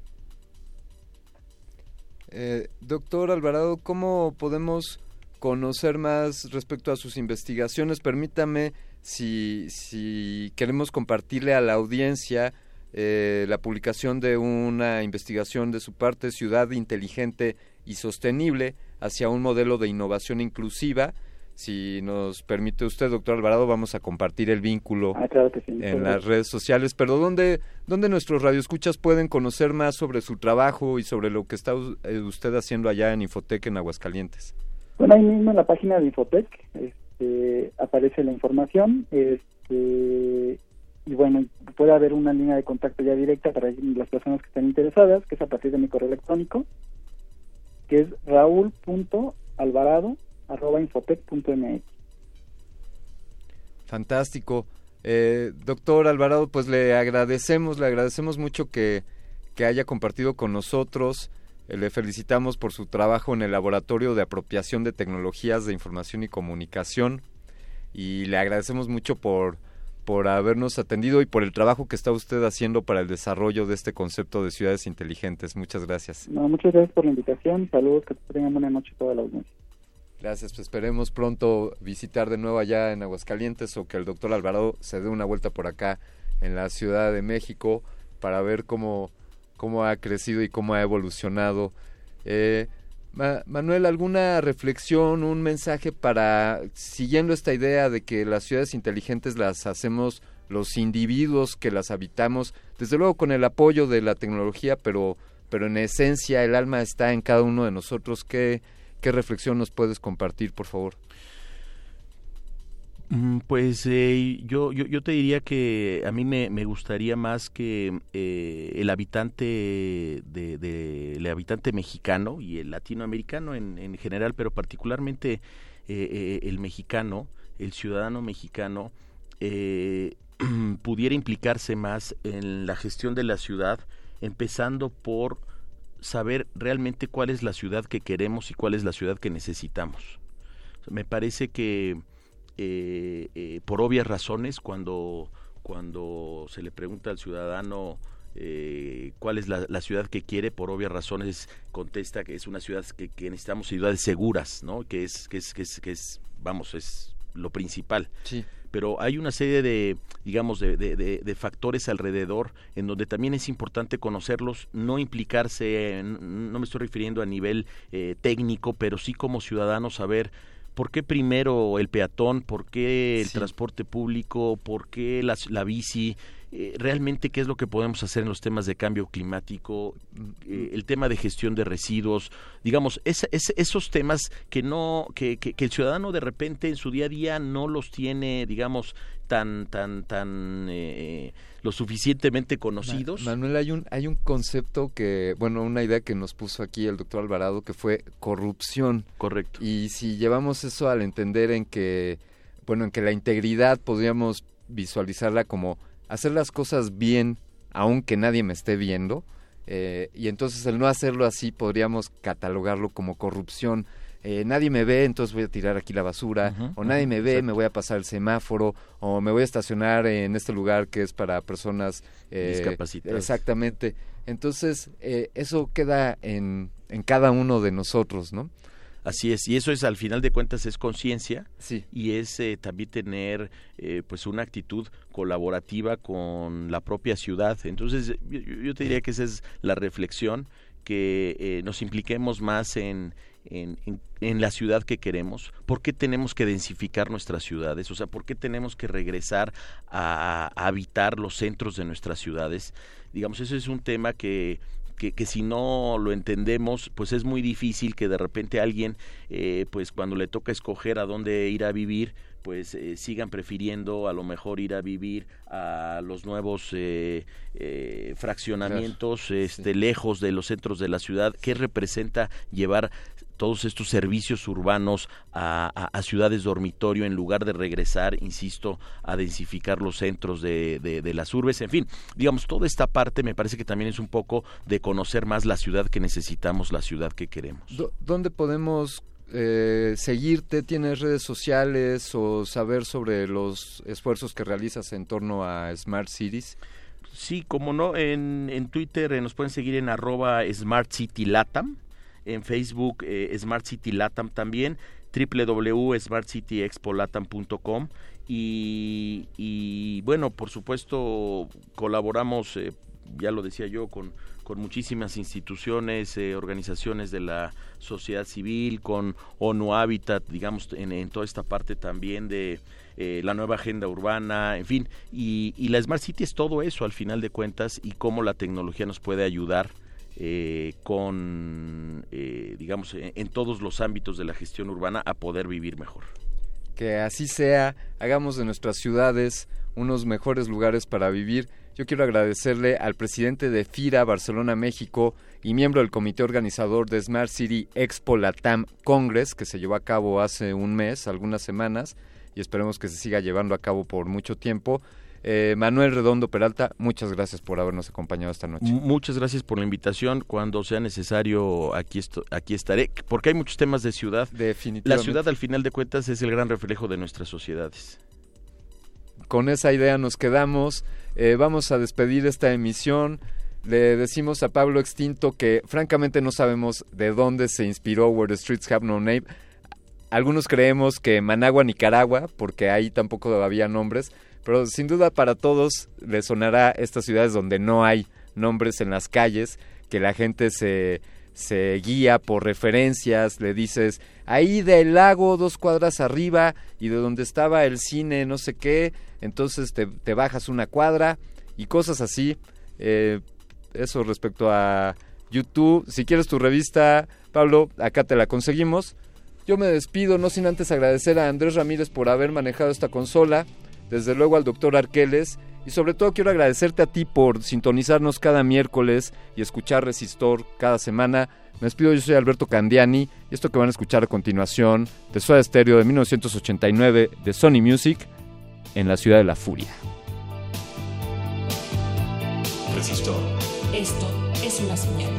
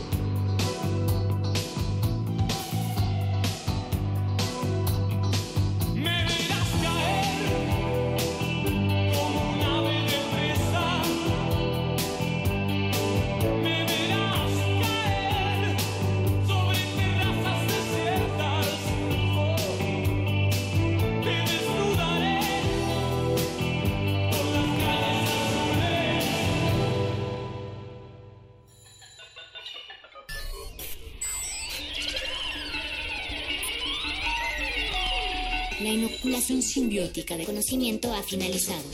Esperamos aprender más de ti en un futuro cercano. Buenas noches. Resistor.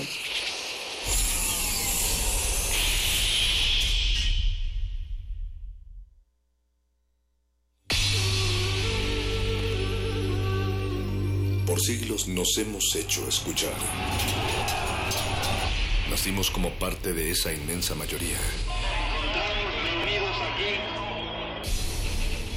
Hablar, Escuchar. debatir, proponer, cuestionar. Está en nuestra naturaleza. instrumentos de conciencia de nuestro Usamos el sonido porque atraviesa obstáculos. Muros, fronteras. Nosotros somos la resistencia.